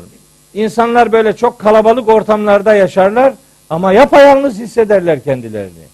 Ortalık insan kaynıyordur. Ama siz tek başınasınızdır. Niye? Değerleriniz tutmuyor ki. Aynı hassasiyetleri karşınızdaki hissetmiyorsa o hissetmeyiş sizi yalnızlığa terk eder. O anlamda peygamberimiz yalnız idi. Yani ihtiyaçlıydı. Dosta ihtiyacı vardı. Allah o ihtiyacı giderdi. Kiminle onu arkadaş yaptı? Cebrail aleyhisselamla yaptı. Cebrail aleyhisselamla onun arkadaşlığı yalnızlığın, ihtiyacın zenginliğe dönüşmesinin bir karşılığıdır diyebiliriz. Evet. Şöyle cümleler kuruyorum. Diyorum ki bütünüyle kainat insana ağyar yani yabancı olsa yüce Allah'ın dostluğu yeter. Bütün kainat sana dost olsa Allah'tan ayrılık kişiye dert ve felaket olarak yeter. Evet çok kalabalıktı Mekke ama peygamberimiz yapayalnızdı. Bilgiye muhtaç idi. Onun fakirliği bilgi fakirliğiydi. Onun fakirliğinin zenginliğe dönüşmesi de vahiy ile buluşmasıdır. Peki şimdi bu ayet bize ne diyor? Bizim de böyle ihtiyaçlı olduğumuz anlarımız ve alanlarımız var. O ihtiyacın giderilmesi noktasında kapısını zorlayacağımız yegane adres Rabbimizin huzurudur. Yani onun öncesinde vahiydir. Vahiy bizim yalnızlığımızı giderecek en büyük arkadaştır. Vahyin arkadaşlığının tadını alanlar başka arkadaş arama ihtiyacı hissetmezler. Vahiy muhteşem bir dosttur. Harika bir arkadaştır. O itibarla siz olun. Vahyi sadece seslendiren değil, vahyin arkadaşlığıyla hayatını şenlendirenlerden olun. Öyle muhteşem bir arkadaşlıktır. Harikulade bir dostluktur. Vahyin bize sunduğu ayette kastedilen hayata dair bize dair mesajın bir yönüyle bu olduğunu düşünüyorum. Şimdi bu üç ayetle ilgili bir sonuç çıkartıyorum ben. Çıkarttığım sonuç. Neden bu üç nimet hatırlatılıyor acaba? Bir, Peygamberimizin yetimliği ve yetimliğinin barınmaya dönüştürülmesinin hatırlatılma sebebi acizane. Kanaatim odur ki Peygamberimiz nasıl bebekken sahipsiz bırakılmamış, barınması sağlanmış ise peygamberliğinin de bebeklik dönemini yaşıyordu bu ayetler geldiği zaman. Peygamberliğin bebeklik dönemiydi. Seni bebekken nasıl sahipsiz bırakmadıysa Allah peygamberliğinin bebeklik döneminde de seni yalnız ve sahipsiz bırakmayacak demektir. Biyolojik bebekliği risalet bebekliğine benzetmemiz mümkündür. Ben böyle anlıyorum. İkincisi, ihtiya e, şaşkınken şaşkınlığının giderilmesi peygamberimiz nasıl ki arayış demek olan Hira mağarasına sorularına cevap bulmak için çıkıyor idiyse ve vahiy onun nasıl ki sorularını cevaplamaya başlayan bir akışa dönüşmüş ise şimdi artık peygamberimizin de benzer sorular sorulduğu zaman onlara karşı kayıtsız kalmaması gerektiği ona öğütleniyor. Sen cevap arıyordun, Hira'ya çıkıyordun. Şimdi sen de birilerinin Hira'sı durumundasın. Sana da birileri bilgi elde etmek için başvurabilir. Sen de onların şaşkınlığını gider. Ve ihtiyaçlıyken zenginleştirilme ifadesi o da peygamberimizin vahiy ile buluşturulması, yalnızlığını giderme anlamında bir e, arkadaşla buluşturulmasıdır. Peygamberimize bunu söyleyerek sen de artık ümmetin arkadaşı olma noktasında, vahyin arkadaşlığını hayata taşıma noktasında gerçek zenginliğe ümmeti ulaştırmakta fedakarlık yap. Allah'ın arkadaşlığı her değerin üzerindedir. Onunla arkadaş olmak başka arkadaş ihtiyacı insana hissettirmez. Bu üç nimetin hayata dair böyle e, hatırlatıcı unsurlar içerdiği kanaatindeyim. Peki bu üç nimetin karşılığında üç tane uyarı var. Buyuruyor ki Feemmel yetime felâ takkar. Sen yetim idin, barınman sağlanmıştı. Öyleyse ey peygamber sakın ha yetimi ezbeyesin. Şimdi şöyle hadis-i şerifler var. Kim bir yetimin saçını okşarsa elinin değdiği tüy sayısın kadar kıyamette o tüyler, o saçlar o kişinin nuru olur. Hatta Peygamberimiz yine ben mahşerde cennette yetime sahip çıkanla şöyle baş başayım diye iki parmağını yan yana getirir. Öyle anlatılmış. Kur'an-ı Kerim'de yetimlik diye bir konu vardır. Yetime sahip çıkmak diye Kur'an'ın bir buyruk silsilesi vardır. Şu kadar ayette hele ki Mekki surelerde yetimlerle alakalı gerçekten hatırı sayılır ayetler vardır. Bir sürü. Mesela o kadar çarpıcıdır ki Tevbe suresi 60. ayette zekat verilecek insanlar sayılır. 8 grup. Bu 8 grubun içinde yetimler yoktur mesela. Çok enteresan. Fakirlik, yoksulluk desen yetimlerde var. Ama yetimler bir kategori olarak zekat verilecekler arasında yer almaz. Niçin? Kişi kendi oğluna zekat verebilir mi? Babasına verebilir mi? Veremez. Niye? Çünkü onları ana paradan bakmak zorundadır. O para kendi sahip olduğu paranın zekatını başkasına verecek. Kendi ailesini o paradan bakacak. Yetim herkesin kendi çocuğu gibi sahiplenmesi lazım gelen bir insandır. O itibarla zekatı değil ana parayı yetimle paylaşacaksın. Yakındaki yetimlerle ilgilenmek yetmez. Her yetime yakın olmak da görevdir. Yakınımızda yetim yok. Kim dedi? Dünyada bir yetim varsa ona yakın olmak senin görevindir. Onun için çok enteresandır kardeşlerim. Bu kavram Kur'an'da 23 defa geçiyor. İnceledim baktım. Yetim, el yetim kelimeleri işte 9 defa geçiyor. Yetim, el yetim. Ama bu tekil kalıpta bunlar hep Mekki surelerde geçiyor. Mekke'de henüz Müslümanların sahip olduğu bir devlet olmadığı için fert olarak yetimlerin gözetilmesi e, öğütleniyor, emrediliyor. Fakat Medine dönemi surelerinde bu kelime 14 defa bu defa el yetama şeklinde çoğul geçiyor. Mekke'de yetim, el yetim tekil geçiyor 9 defa. Medine'de el yetama şeklinde çoğul olarak 14 defa geçiyor. Niçin? Çünkü Medine'de artık Müslümanların devleti var. Dolayısıyla yetimlere sahip çıkmak için bir kurum üretme öğretilmiştir. Yetimlere sahip çıkma kurumu. Artık bizim hem teker teker hem kurumsal anlamda yetimleri sahiplenmek gibi bir görevimiz var. Yetimin dini imanı cinsiyeti sorulmaz. Yetimin, fakirin, miskinin ve esirin imanı sorulmaz. Bunlar neticede imanıyla, diniyle değil, yaşadıkları o çök, çöküntü verici, sıkıntılı hayatlarıyla anılırlar. Ve onlara sahip çıkmak Kur'an'ın Müslümanlara yüklediği önemli görevlerden biridir, bir bölümüdür. Bir milletin medeniyet adına ortaya koyacağı en büyük başarı, medeniyet adına ortaya koyacağı başarı yetimlere sahip çıkmasıyla orantılıdır. Milli geliri, geliri 50 bin dolar olsun, 100 bin dolar olsun. O ülkede eğer yetimler sefalet içerisindeyse o millet medeni filan değildir. Bir milletin medeniyet ölçüsü fakirine ve yetimine ne kadar sıcak ve samimi davrandığıyla ölçülebilir. İşte Kur'an medeniyetini yetimlere sahip çıkma üzerine inşa etmiş bir kitaptır. O itibarla biz bir yetimlere sahip çıkma medeniyetinin çocuklarıyız. Allahu Teala öyle diyor. Yetimi ezmeyesin. Bu biyolojik anlamda yetimlik. Öbür yetimlik de söz konusu. Bilgi yetimi vardır, ilgi yetimi vardır, şefkat yetimi vardır, muhabbet yetimi vardır, arkadaş yetimi vardır, vardır da vardır. O anlamda kim neye muhtaç ise ve senin gücün nereye yetiyorsa o gücü ilgili şahsın hayatında fedakarlık yaparak ortaya koyman lazım. Biri bu. Uyarı bakın. Nimetin bir tanesine uygun uyarı nimet cinsinden geliyor. Yetimdim, barınmanı sağlandı. Öyleyse sen de şimdi yetimleri sakın ezme. İkincisi neydi? Ve vecedeke dallen feheda. Seni şaşkın bulmuş, şaşkınlığını gidermişti. Şimdi ona yönelik uyarı. Ve emmessa ile felâ tenhar.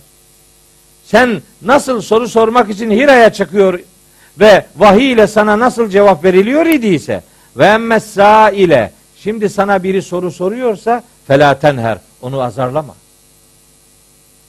Sail kelimesini alimlerimizin bir bölümü ekonomik anlamda bir şey isteyen diye yorumlamıştır. Doğrudur. Kelimenin bir anlamı odur. Sail isteyen demektir. Bu anlamda mesela zekat için, infak için lissaili vel mahrum ayetleri geçer. Orada sail para isteyen, yardım isteyen demektir. Ama sail kelimesinin kelime kökü seeledir ve bu kelimenin asıl anlamı sormaktır. Sail, seele sailun bi azabin vaki'in. Meydana gelecek azabı biri sordu diyor. Sail soru soran demektir. Biz burada soru sorma manasını önceliyoruz. Niye? Çünkü bu uyarının ikinci nimetle alakalı olduğunu düşünüyoruz. İkinci nimet neydi? Ve vecedeke dâllen feeda. Şaşkın bulup şaşkınlığının giderilmesi. Şaşkınlığını sorularına cevap bularak Allahu Teala gidermişti. Şimdi ona uyarıyor. Diyor ki sana biri soru sorduğu zaman sakın ha onu azarlama. Peki bütün bunlar bize ne diyor? Aynısını söylüyor. Bize bir şey sorduğu zaman, biri bir şey istediği zaman ona yardım etmek bizim insanlık görevimizdir. Vahiy bizi böyle inşa eder. Öyle soru sorma helak olursun diyor. Soru sormayı yasaklayan bir kültürü alıştırılıyor insanlar. Niye? Tabi sorular çok farklıdır. Oo, ben soruların bir kısmını öyle iyi bilirim ki. Adam soru soruyor, cevabını öğrenmek için değil. Adam cevap dikte etmek için soru soruyor. Veya başkalarına bir şey bildiği havasını atmak için soru soruyor. Veya seni tanımlamak için soru soruyor filan. Onlar az buçuk anlar. Adam soru soruyor. Anlatıyor anlatıyor. Facebook'tan soru soruyor bana ha bu kadar. Ya böyle soru olur mu ya? Adam makale yazıyor bana. Böyle böyle değil mi hocam? Ya değil mi? Ben senin noterin miyim? Seninle mi uğraşacağım? Bu kadar soru olur mu ya? Soru değil ki. Adam bana bir şey dikte ediyor yani. Böyledir diyor. Ondan sonra değil mi? Değil diyorum ben. Değil mi? Değil mi? Ha bile değil mi diye kullanıyor. Değil. Böyle soru olmaz yani. Bunu bu soru değil yani. Beni imtihan etmenin bir alemi yok. Ben bıkmışım imtihan olmaktan. Asıl imtihana hazırlanıyorum. Bırak beni. Ona Rabbime Rabbime cevap vereceğim inşallah. Bir de sana niye cevap vereyim? Cevap bir bilgiyi öğrenmek için soru sorana canıma minnet. Ayıp ettin. Gecenin saat kaç olursa olsun. Eğer bir ciddi soru soruluyorsa ben ona cevap veririm. Asla cevapsız bırakmam. Sorun Osman'a size cevap versin. Saat gece 3'te 4'te yazışıyoruz. Şerefe sorun. Saat 4'te 5'te yazışıyoruz. Niye? Adam ciddi bir şey soruyor. Ben bunu nasıl cevapsız bırakırım? Ama bir kısmı bana konferans veriyor. Adamın işi gücü yok. Oturuyor yazıyor. Zannediyor ben de öyle oturuyorum. Ben de çalışıyorum gözünü seveyim. O, o kadar da değil. Yani bir sorunun niye sorulduğu aşağı yukarı anlaşılıyor yani. Ben de elimden geleni yaparım çünkü ve emmez sâile felâ tenher biliyorum ben. Bu ayet bana ne diyor sorusunu soran bir adamım ben. Ama alay etmenin de dalga geçmenin de bir alemi yok. Fe'arid ammen tevella an zikrine ayetini de biliyorum ben yani. İlkimizden yüzü çevirenden sen de yüz çevir kapatırım feyiz. Hiç şey yok. Öyle alay ediyorsan engellerim adamı. Engele git. Seninle mi uğraşacağım yani? Evet. Ve emmez sâile felâ tenher. Soru soruyorsa azarlama. Ve emma bi ni'meti rabbike fehaddis. Asıl cümle bu. Bu neyi karşılıyor? Bu hangi ayeti, hangi uyarıyı karşılıyor? Ve vecedeke ailen fe agnayı karşılıyor. Neydi? İhtiyaçlıydın, ihtiyacını giderdi Allah. Ve emma bi ni'meti rabbike fehaddis. Ey peygamber, sen de şimdi Rabbinin nimetini insanlara anlat. Sen nasıl yalnızdın, yalnızlığını giderdi? Sen nasıl bilgisizdin, bilgisizliğini giderdi? Şimdi Rabbinin nimetini insanlara anlat. Emma bi ni'meti Rabb. Nimet kelimesi Maide suresinin 3. ayetinde İslam için, Kur'an için kullanılır. El yevme ekmeltu leküm dineküm ve etmemtu aleyküm ni'meti. O nimet vahiy demek.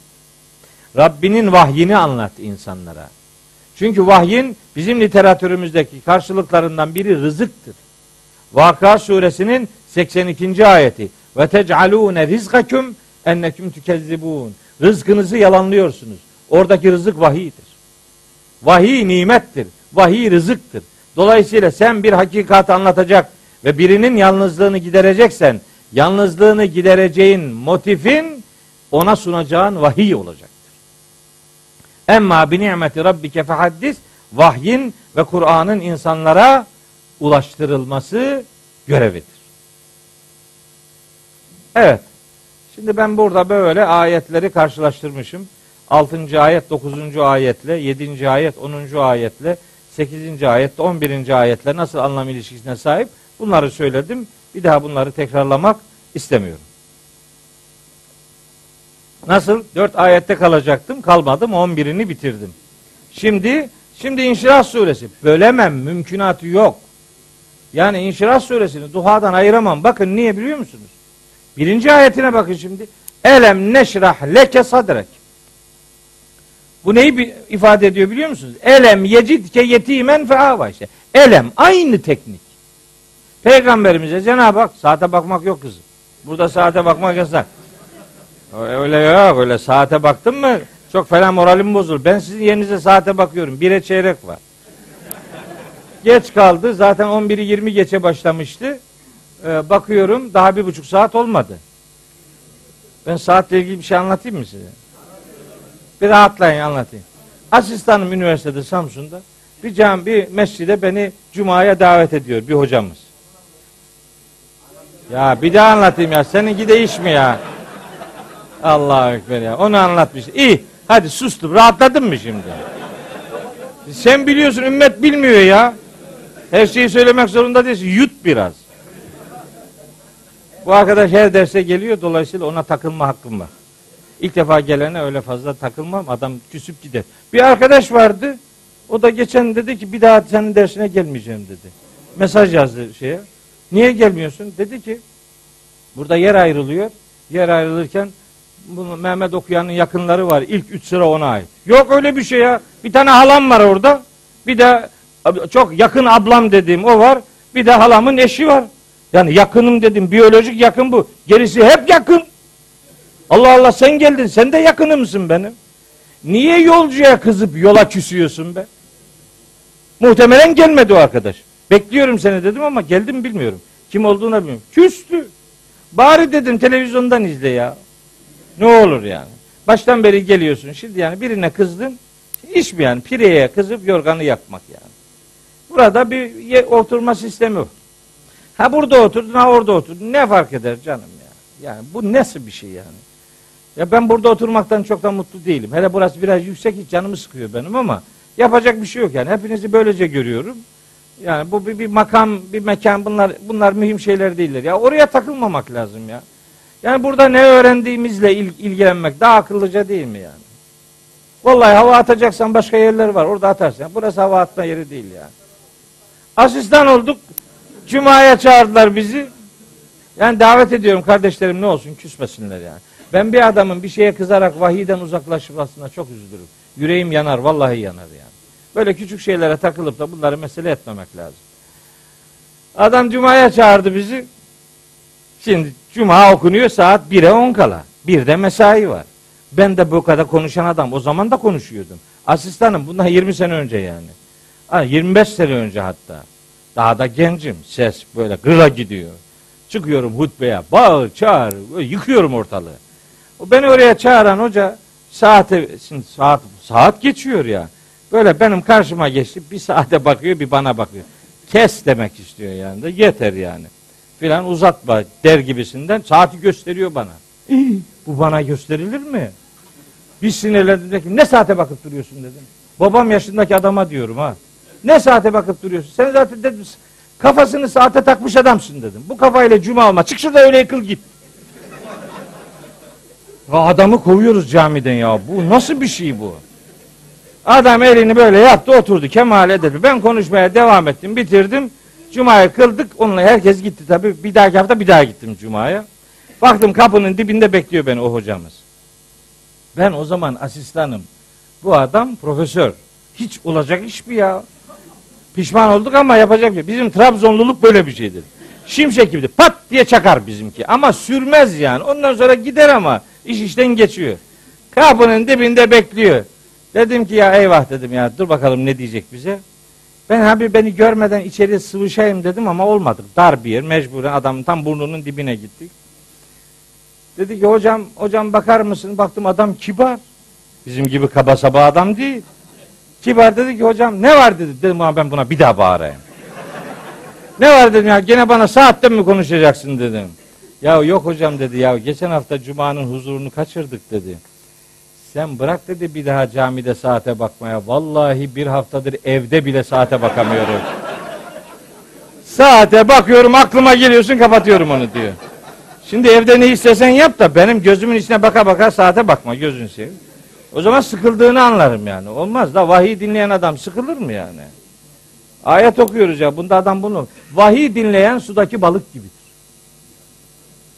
Suda balık nasıl rahat ederse vahiy insanı öyle rahat ettirir. Vahiy dinlerken sıkılan adam da kafesteki kartala benzer. Peygamberin ifadesiyle onun adı münafıktır. El müminu fil mescidi kessemeki fil mai vel münafiku fil mescidi kessakari fil kafas. Böyle bir rivayet var. Münafık mescitteyken kafesteki kartal gibidir. Oradan çıkmak ister. Ama mümin mescitteyken sudaki balık gibidir. Rahattır, huzurludur. Mesela siz de biz de e, sudaki balık gibi hakikatin e, içerisinde olalım istiyorum. Elem neşrah leke sadrek. Bakın diyor ki Allah'a bunu tercüme ederken şöyle tercüme ediyorlar. Biz senin göğsünü yarmadık mı? Tercüme bu. Şimdi bunu niye böyle tercüme ediyorlar? Şimdi rivayetler var. İşte Peygamberimiz çocukken gelmiş Cebrail Aleyhisselam onu almış evden götürmüş Kabe'nin yanına öyle oraya yatırmışlar onu burasını yarmışlar içinden kalbini çıkarmışlar oradan küçük bir et parçası varmış siyah onu oradan kesmişler geri kalanını zemzemle yıkayıp yerine koymuşlar. Aa bu. Ne bu ya? Ne anlatıyorsun ya? Ne bu ya? Bunu anlatırken bir de ağlamaz mı? Sinir oluyorum ya. Ne ağlıyorsun ya? Çocuğun kalbinde günah ne arar da neyi siliyoruz be? Günah dediğim böyle maddi bir şey mi ki zemzemle yıkanıyor bu? Nasıl bir şey yani? Sorumluluk sahibi olmayan birinde hangi günahı arıyorsun? Derdin ne? Seninki batmışsın günaha. Peygamberimizi günah küpü gibi göstermenin ne alemi var canım? Bu elem neşrah leke var ya orada leke leke. Bu tercümede görünmez pek. Ama orada leke var. Elem neşrah leke sadrek. Ey peygamber biz özellikle senin için yüreğini ferahlatmadık mı? Neydi peygamberimizin yüreğini daraltan şey? Ve vezedeke dallen dedik ya işte o. Elem neşrah leke sadrek vizrek ellezî enkada zahrek ve, ve vecedeke dallen feheda ayetinin açıklamasıdır. Peygamberimiz herhangi bir kalp ameliyatı geçirmiş filan değil. Gözünüzü seveyim ya. Neler anlatıyoruz böyle ya? Üstelik bir kısmına bir defa yetmiyor. Peygamberim bunu üç defa yaşadı diyor. Ha bire bir defa oldu hadi neyse ikincisi ne? Demek ki iyi alamadı parçayı öyle ya. Bir daha bir daha büyüdü. Saç gibi ur gibi demek habire büyüyor. Ayıp bir şey ya. Allah Allah. Elem neşrah leke sadrek. Ey peygamber biz senin için yüreğini ferahlatmadık mı? Biz bu ayetleri biliyoruz gözüm ya. Taha suresinde Hazreti Musa'nın duası var. Rabbi şrahli sadri.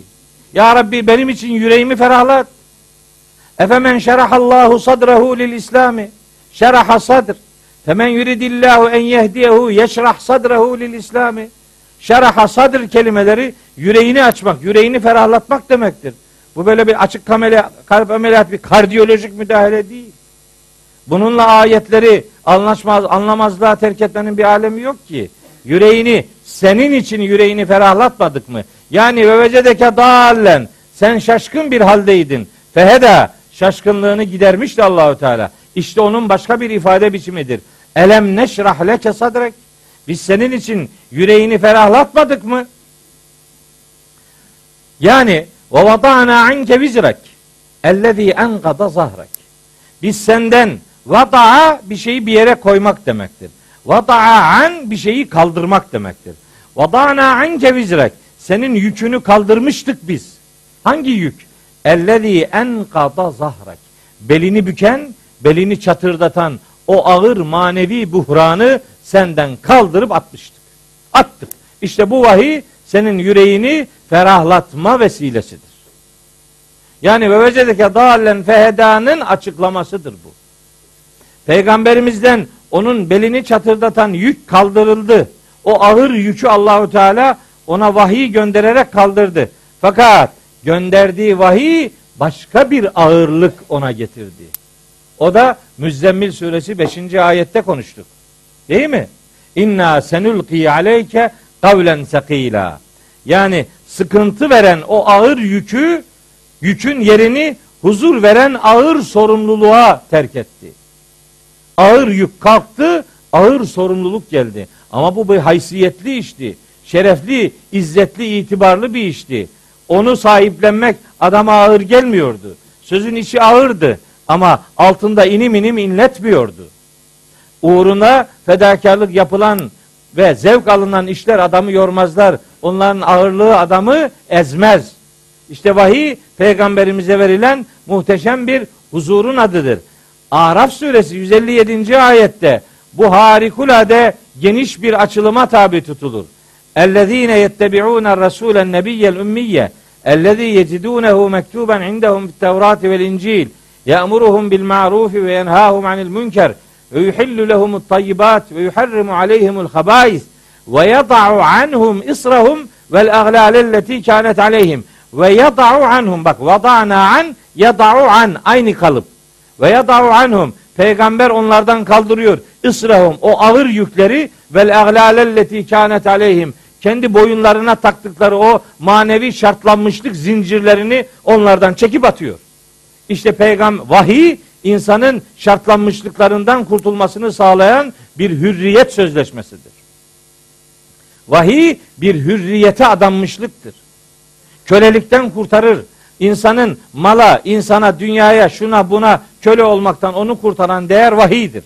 İşte o vahiy peygamberimizin de sıkıntılardan kurtulmasını sağlamış, yüreğinin ferahlatılmasıyla onu derin bir huzura gark etmiştir. Evet. Kur'an ise insanları prangalardan kurtarır. Bu sadece Mekkeli müşrikleri veya Medineli inançsızları kurtulmakla sınırlı değil. Kur'an'a muhatap olan herkes Kur'an'ın bu muhteşem yapısından istifade eder ve sıkıntılardan gidermesi için Allahu Teala Kur'an'ı insanlara bir sofra olarak sunmuş ve insanların ondan istifade etmesini istemiştir. Sadece bu kadar değil. Bir önemli hatırlatmada daha bulunuyor peygamberimize. Ve rafa'na leke zikrek. Unutma. Biz senin için şanını, ününü yüce tuttuk. Ne demek bu? Harika bir cümle. Ne kadar ayetlerden bağlantısı var bunun. Hepsini saymaya elbet vaktim yetmeyecek ama işte burada söyledim. Enbiya suresi 10. ayet. Saat suresi 1. ayet. Zuhruf suresi 44. ayet. Peygamberimize vahyedilen bu bilgilerin bir şeref, bir onur, bir izzet, bir itira, itibar, bir haysiyet vesilesi olduğunu sayar. Vahiy bir izzettir. Peygamberimize bu vahyin verilmesi onun izzetinin yüceltilmesi demektir. Onu daha daha kaynağı mukaddes bir bilgiyle donanımlı hale getirmesi demektir. Peygamberimizin ününün yüce tutulması, Tevrat'ı açıp bakarsınız, orada peygamberimizin adı Muhammed diye yer alır. Mevcut Tevratlarda olmayabilir, orijinalinde var. Biz bunu Kur'an'dan öğreniyoruz. Fetih Suresi 29. ayet. Muhammedun Resulullah vellezine ma'hu eşiddâ'u alel küffâri ruhamâ'u beynehum terahum ruk'an succeden yebtegûne fadlen minallahi ve ridvana simahum fi vucuhihim min eseris sucud zalike meseluhum fit tevrati Tevrat'ta bunların işi buydu. Böyle anlatılıyordu Tevrat'ta Müslümanlar. Neymiş? Muhammed Allah'ın peygamberidir. Bitti. Orada var o bir bilgi. Orijinalinde var. Mevcutlarda olmaması dert değil. İncil'de var. Saf suresi 6. ayet. Biz kâle İsa ibn Meryem ya beni İsrail inni Resulullah ileyküm musaddikan lima beyne yedeyye minet tevrah ve mübeşşiran bi rasulin ye'ti min ba'di ismuhu Ahmet. İşte İncil'de peygamberimizin adı haber verilmiştir. Demek ki şanı yüce tutulmuş peygamberimizin. Hem vahiy onun yücelmesinin vesilesi olmuş hem daha önceden kendisi hakkında malumatlar verilmiştir. Kur'an'da bazı ayetlerde peygamberimiz Cenab-ı Hakk'ın adıyla yan yana zikredilmiştir. Muhammedun Resulullah gibi. Mesela men yuti'ir Resul fakat ata Allah gibi. Mesela kul in kuntum tuhibbunallaha fettebi'uni yuhibbukumullahu gibi. Yani Allah'ın rızasını kazanmanın yolu Hz. Muhammed'e tabi olmaktan geçer anlamında bir hatırlatıcı motifler vardır Kur'an-ı Kerim'de. Bunlar sadece bu kadar da değil. Kelime-i şehadetimizde, ezanlarımızda, ikametlerimizde Peygamberimizin adı her an dünyanın her yerinde semayı şenlendirecek bir seda ile duyulmaktadır. Dolayısıyla şanının yüceltilmesi, hem itibarının yüceltilmesi, hem ona yönelik vahyin onu izzetli hale getirmesi gibi ona verilen vahyin ebedi bir mucize olarak insanlığın önünde durması onun ayrıcalıklı konumunu bize hatırlatıyor. Sonra bir müjde. Sıkıntılı bir süreçte acaba bu iş nasıl gidecek? Tereddütlerine yer olmaması adına. Buyuruyor ki Yüce Allah. Fe inne ma'al usri yusran inne ma'al usri yusra. Değil mi ki her bir zorlukla beraber bir tür kolaylık vardır? Evet. Her bir zorluğun beraberinde bir tür kolaylık vardır. Yani bir zorluk varsa bilesin ki onun mutlaka onun en az iki katı kolaylığı vardır. Arap edebiyatında bir tekniktir bu. Burada uygulanır. Böyle belli kelimeler belli standartta kullanılırsa bire iki manası verir. Bu onun örneklerinden biridir. Ben Talak suresinin 2, 3, 4, 5, 7. ayetlerini bu vesileyle not olarak yazdım. Leyl suresi 5 ila 7. ayeti yazdım. Bir hadisi hatırlatayım bununla alakalı. Efendimiz buyuruyor ki len taglibe usrun yusreyni. Hiçbir zorluk karşılığındaki iki kolaylığa galip gelemez. Yani her bir zorluğun karşılığında en az iki tane kolaylık vardır demektir. Seyecalullahu ba'de usrin yusra. Allah her zorluktan sonra mutlaka bir kolaylık yaratacaktır diyor. İşte bu bizim için de muhteşem bir moral vermesi. Moral aracı. Vahiy okursak bizim de bizim de itibarımız artacak. Bizimle karşılaştığımız sıkıntılar olursa Allahu Teala onları çözme noktasında bize kolaylıklar ihsan edecektir. Bu ayetler sadece Hazreti Peygamber'i rahatlatan değil, Kur'an'ın izinden giden her şeyin, herkesin moralini yüksek tutmasını sağlayacak birer destek ifadeleridir. Bunları böyle görelim. Ve bu nimetlerin karşılığında iki uyarı. Feyda feragte fensab. Feyda feragte fensab ne diyorlar biliyor musun? İşini bitirdiğin zaman kalk namaz kıl. Ha, bu ne demek? Bu ne demek ya? İşin varsa kılmasan da olur öyle mi? Burada namazla alakalı bir şey yok ki. Nereden çıkardın burada namazı ya? Feyda feragte. Bir işi bitirdiğin zaman fensab. Diğerine kalk. Bir işi bitirdiğin zaman yüreğini o işe ver ve onun arkasında dik dur. Biz diyoruz ki cumartesi Yahudilerin tatili, pazar günü Hristiyanların tatili, cumada bizim tatilimiz olsun. Kafayı bozduk tatille. Bizde tatil iş ve meşguliyet değiştirmek. Boş boş aylak aylak yatmak değil. Cuma suresinde Cuma ile ilgili ibadet yapıldıktan sonra herkes işinin başına dönsün diyor allah Teala. Gitsin evde yatsın demiyor. Allah Allah ya. Yahudi öyle yapıyorsa sen de öyle mi yapacaksın? Yahudileşmenin bir alemi yok. Biz biz Kur'an'ın bize öğrettiği hayatı doğru kavramakla yükümlü tutulmuş insanlarız. Feyda feragte fensab. Bir işi bitirdiğin zaman yenisine kalk. Feyda feragte. Bir işe yüreğini verdiğin zaman fensab. Onun arkasında dik dur. Bunun öyle de bir anlamı var. Oradan birkaç tane delili var ama onları artık uzatmayayım. Ve ila rabbike fergab. Ve rağbetin sadece Rabbine olsun. O ki sana şu kadar nimeti ihsan etti. Senin yönelişin sadece Rabbine olsun.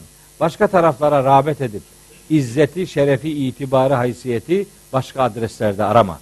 İla rabbike fergab. O ila rabbikenin fergab kelimesinden öne alınması rağbetin sadece Allah'a yönelik olması lazım geldiğini öğreten bir anlam inceliğine sahip kılınmıştır. Bu vesileyle Duha ve İnşirah surelerinin bir peygamber motifi üzerinden bir insan inşa etmeye dayalı mesajlar içerdiğini bu vesileyle sizlere evet bir saat 45 dakikalık bir zaman süresince sizlere aktarmış oldum. Umarım hakikati söylemişizdir. Allah e, hakikatten ayırmasın. Doğru yoldan sizi de bizi de mahrum bırakmasın. Bundan sonraki ders inşallah 15 gün sonra size Kalem suresiyle seslenmeye gayret edeceğiz. 7. sure sıralamada odur. Bir sonraki ders Kalem suresindeki muhteşem uyarılarla buluşmak üzere Allah'a emanet olun.